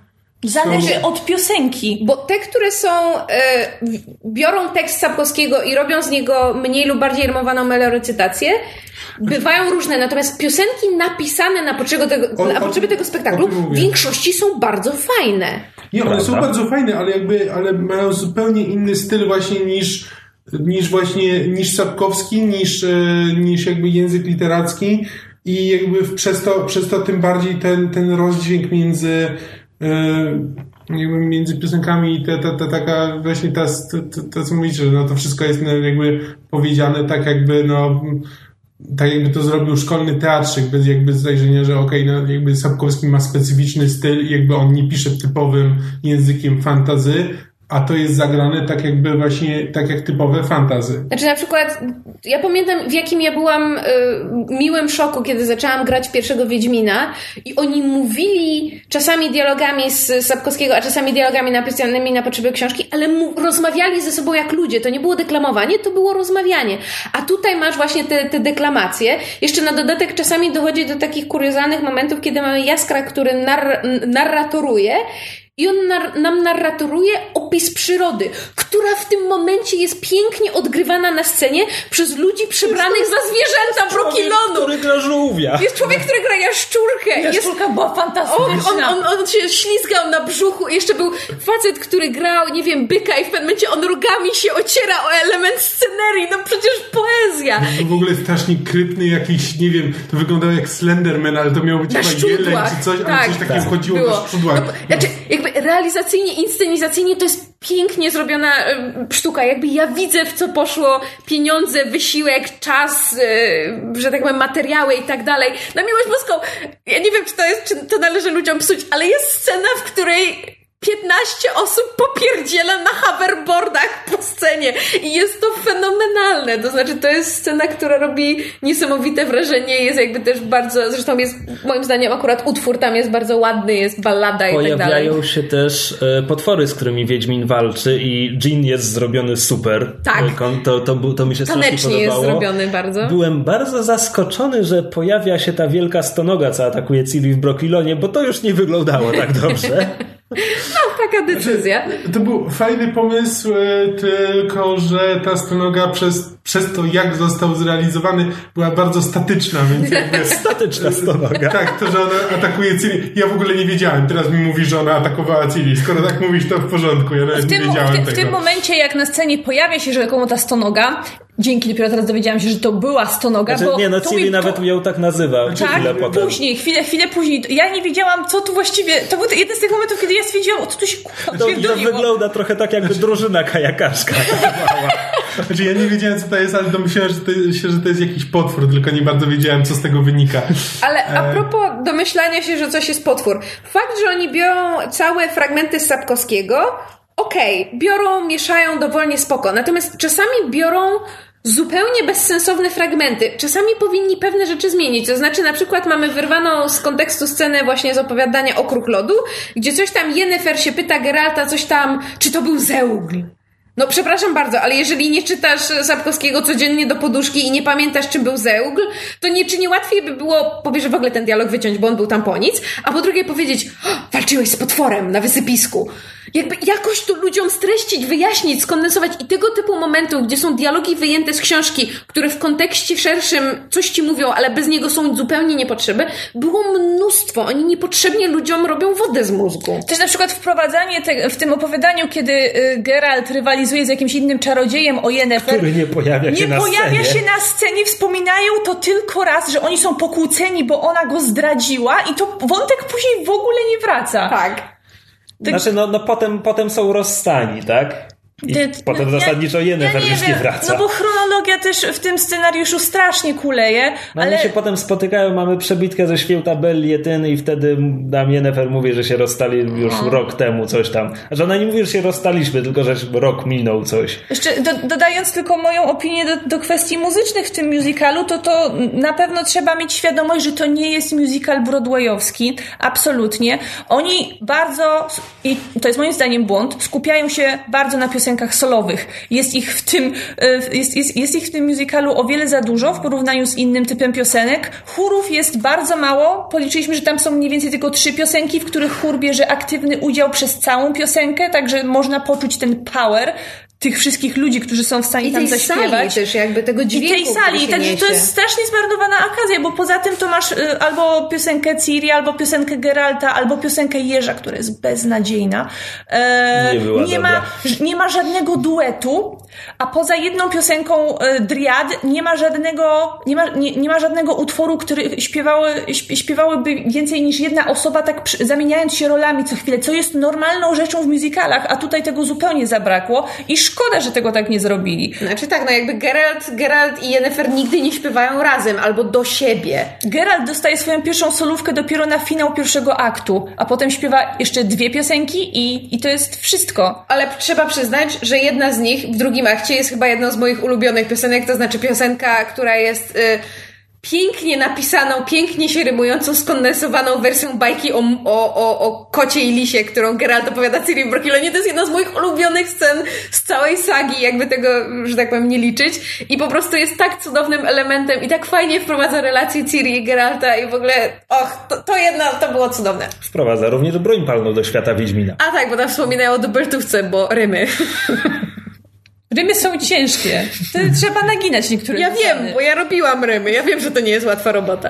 E, tak, natomiast, no dobrze, bo tak narzekamy, narzekamy, tam się raz na jakiś czas pojawiają jakieś Ja- ja- elementy, ja które chcę- nam się podobają. Ja nie chcę na, narzekać, ja chcę podkreślić, jak bardzo to było kuriozalne i dziwne. Nie, Myszu, ja myślę, że zanim przejdziemy do pozytywów, musimy porozmawiać o płotce.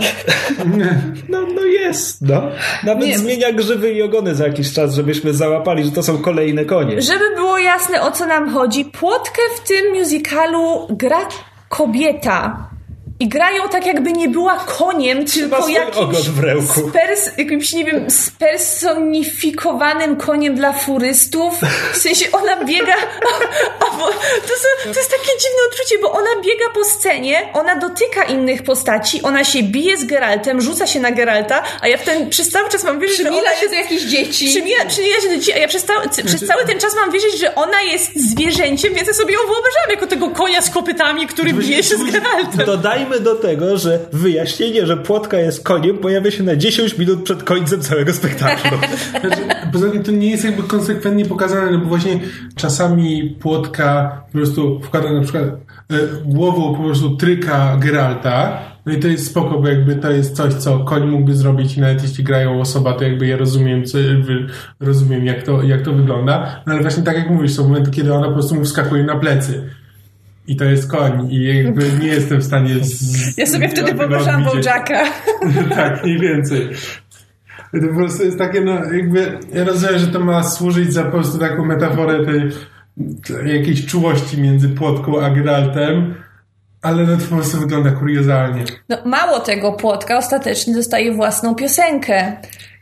Znaczy, tr- trzeba wiedzieć, że to jest płotka, żeby to była piosenka płotki. Ona jest podpisana, piosenka Płotki. Ale w, ale w spektaklu nie masz powiedziane teraz to jest piosenka płotki. Jeżeli siedzisz daleko tak jak Krzysiek, to nie wiesz, że Ja to jest ta sama aktorka, która To gra znaczy, że płotkę. dla ciebie pojawienie się tej postaci na scenie było znowu jakimś totalnym what the No ale fuckiem. nie, Znaczy- no, ja znam opowiadanie, ja wiem o co chodzi w tym majaku Wiedźmina. Aha.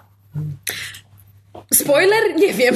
Płotka jest śmiercią. Tak, jeżeli ktoś kojarzy opowiadanie coś więcej, w którym Geralt majaczy i ma- majaczy a propos zmarłych pod wzgórzem, na wzgórzu Soden i tam rozmawia ze śmiercią, to tutaj śmierć gra ta sama aktorka, która gra płotkę i grają nadal w uździe płotki, w związku z tym, kiedy śmierć Ej, mówi, że tak, Tak. Tak, nie ale zauważyłeś z na twarzy daleka, uzdę. ale miała nadal na twarzy uzdę. Ona ją zdejmuje na koniec, siedząc na w, w dole dla orkiestry, jedząc chrupki z worka, też nie rozumiem, co ma ta scena znaczyć, nieważne, wracając do sedna.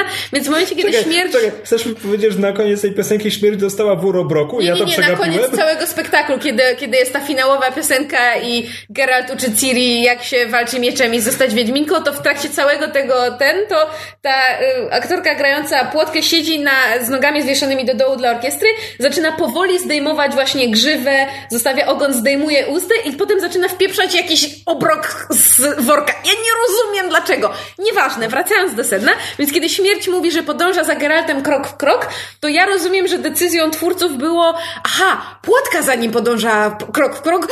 Wiem! Śmierć jest koniem! I spoko, ja rozumiem, chcę apokalipsy, śmierci i tak dalej.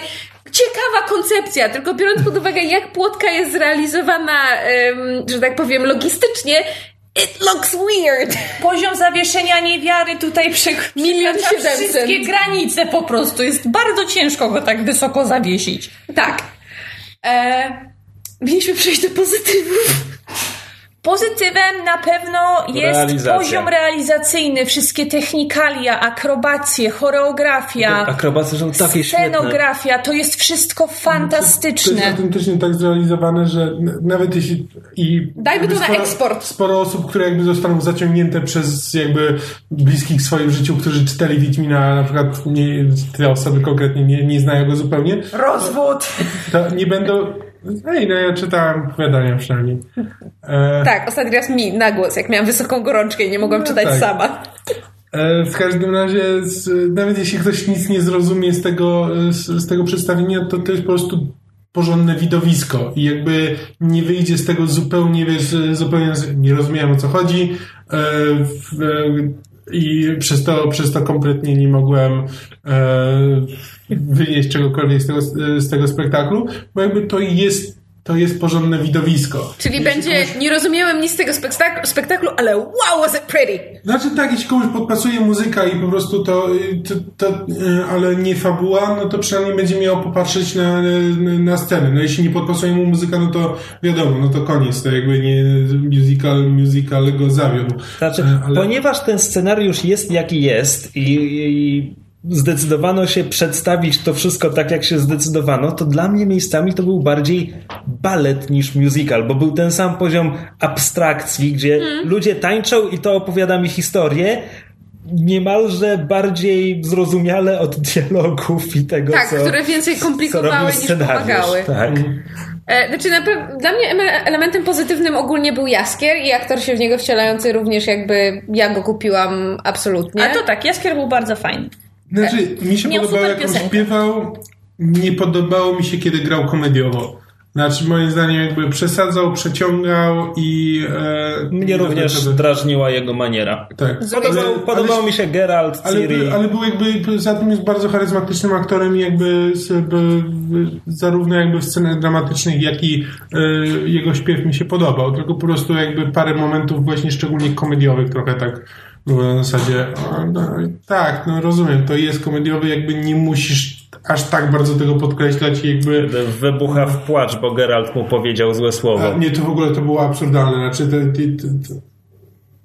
znaczy okej, nie znam Jaskra tak dobrze, bo jakby w większości tych opowiadań, które ja czytałem, to, to, to jest tam jest trochę z boku, ale, ale Jaskier nie jest taką postacią. Znaczy, on, on jest szalenie dramatyczny i jest takim jakby na zasadzie tak, to ja z tobą nie idę, to będziesz sobie sam szedł.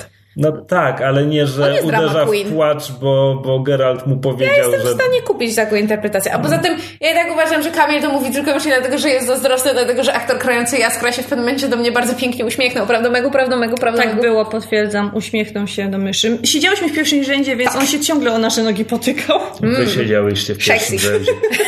Tak to jest, jak się kupuje bilety na ostatnią chwilę, Krzysiu. E, tak, znaczy w ogóle reza- realizacyjnie i jakby też poziom tego wszystkiego jest bardzo wysoki. To, że ja na przykład narzekam na to, że muzyka mi się nie zgrywała z tekstami, mimo wszystko wszystko stało na bardzo wysokim poziomie. To znaczy jakby wokalnie wszyscy byli dobrzy, e, No przynajmniej. no, Wszystko sprowadza się do tego, że realizacyjnie to jest co najmniej dobre, a pod bardzo wieloma względami bardzo dobre.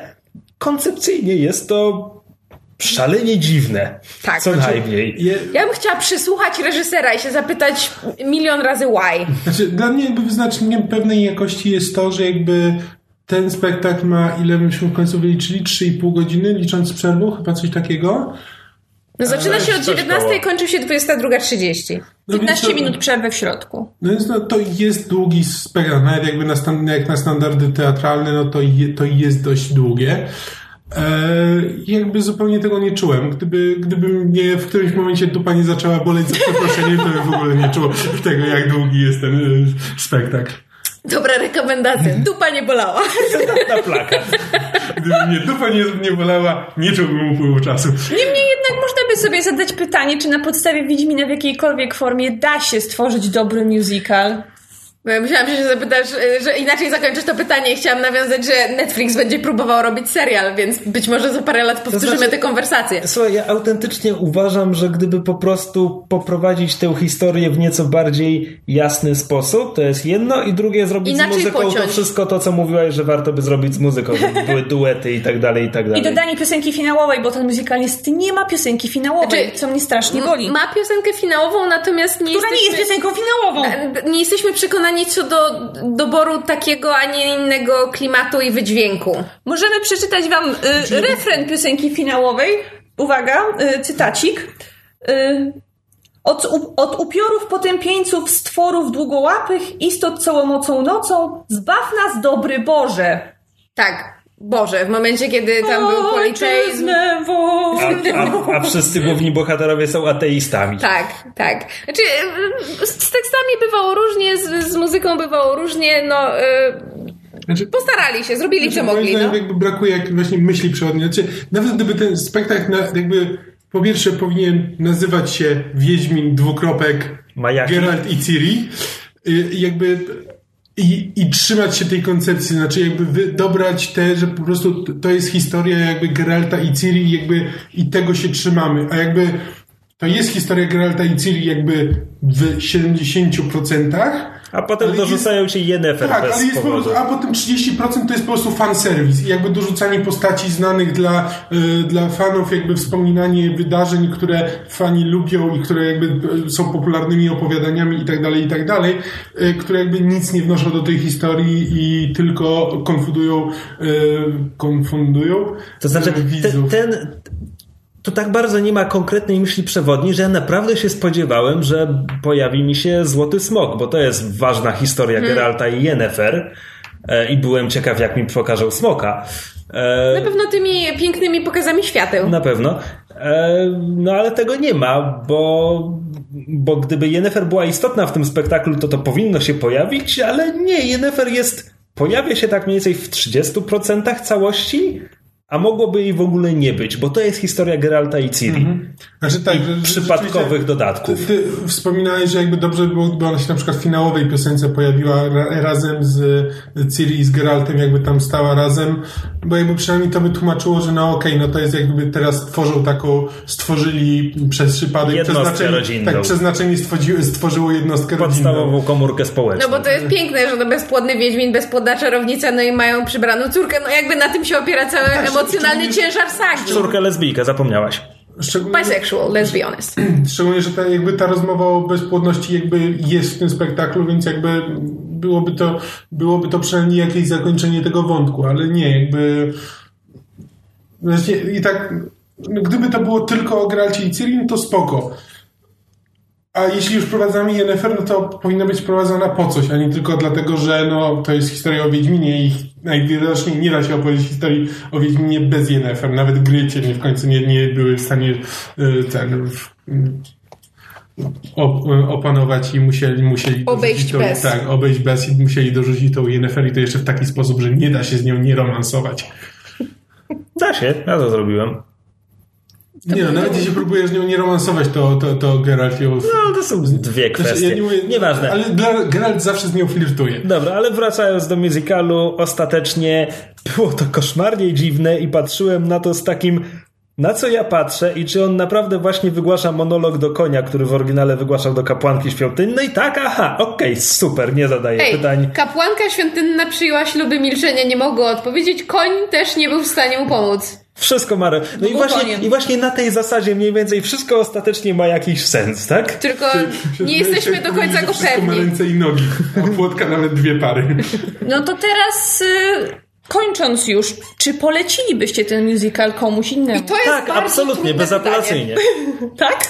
Tak, to znaczy, to, Czyli ja inaczej, lubię dziwne rzeczy, tak? Każdy się musi na własną rękę przekonać, co myśli, bo to, to jakby znaczy, to, że myśmy to wszystko opisali, to, znaczy, to, do niczego taki, się nie sprowadza. Problem jest taki, że jesteśmy w Gdyni, jakby... Y, Trzeba do Gdyni przyjechać. Polecając to komuś, y, komuś z, z moich przyjaciół, no to muszę wziąć pod uwagę, że taka osoba musi kupić bilet do Gdyni, być może nocleg, no i bilet, bilet na spektakl. Zauważmy, jakby... że najbliższe bilety na ten spektakl są obecnie chyba na marzec, jeżeli nie na kwiecień w więc, tym momencie. Więc czy, muszę jakby rozpatrzeć, czy, czy jakby czy ten spektakl jest warty wydania no w tym momencie, no powiedzmy 100 zł w dwie strony za bilet. Nie wiem, czy to, nie pamiętam ile bilety kosztują. Powiedzmy. No ale powiedzmy, no nieważne.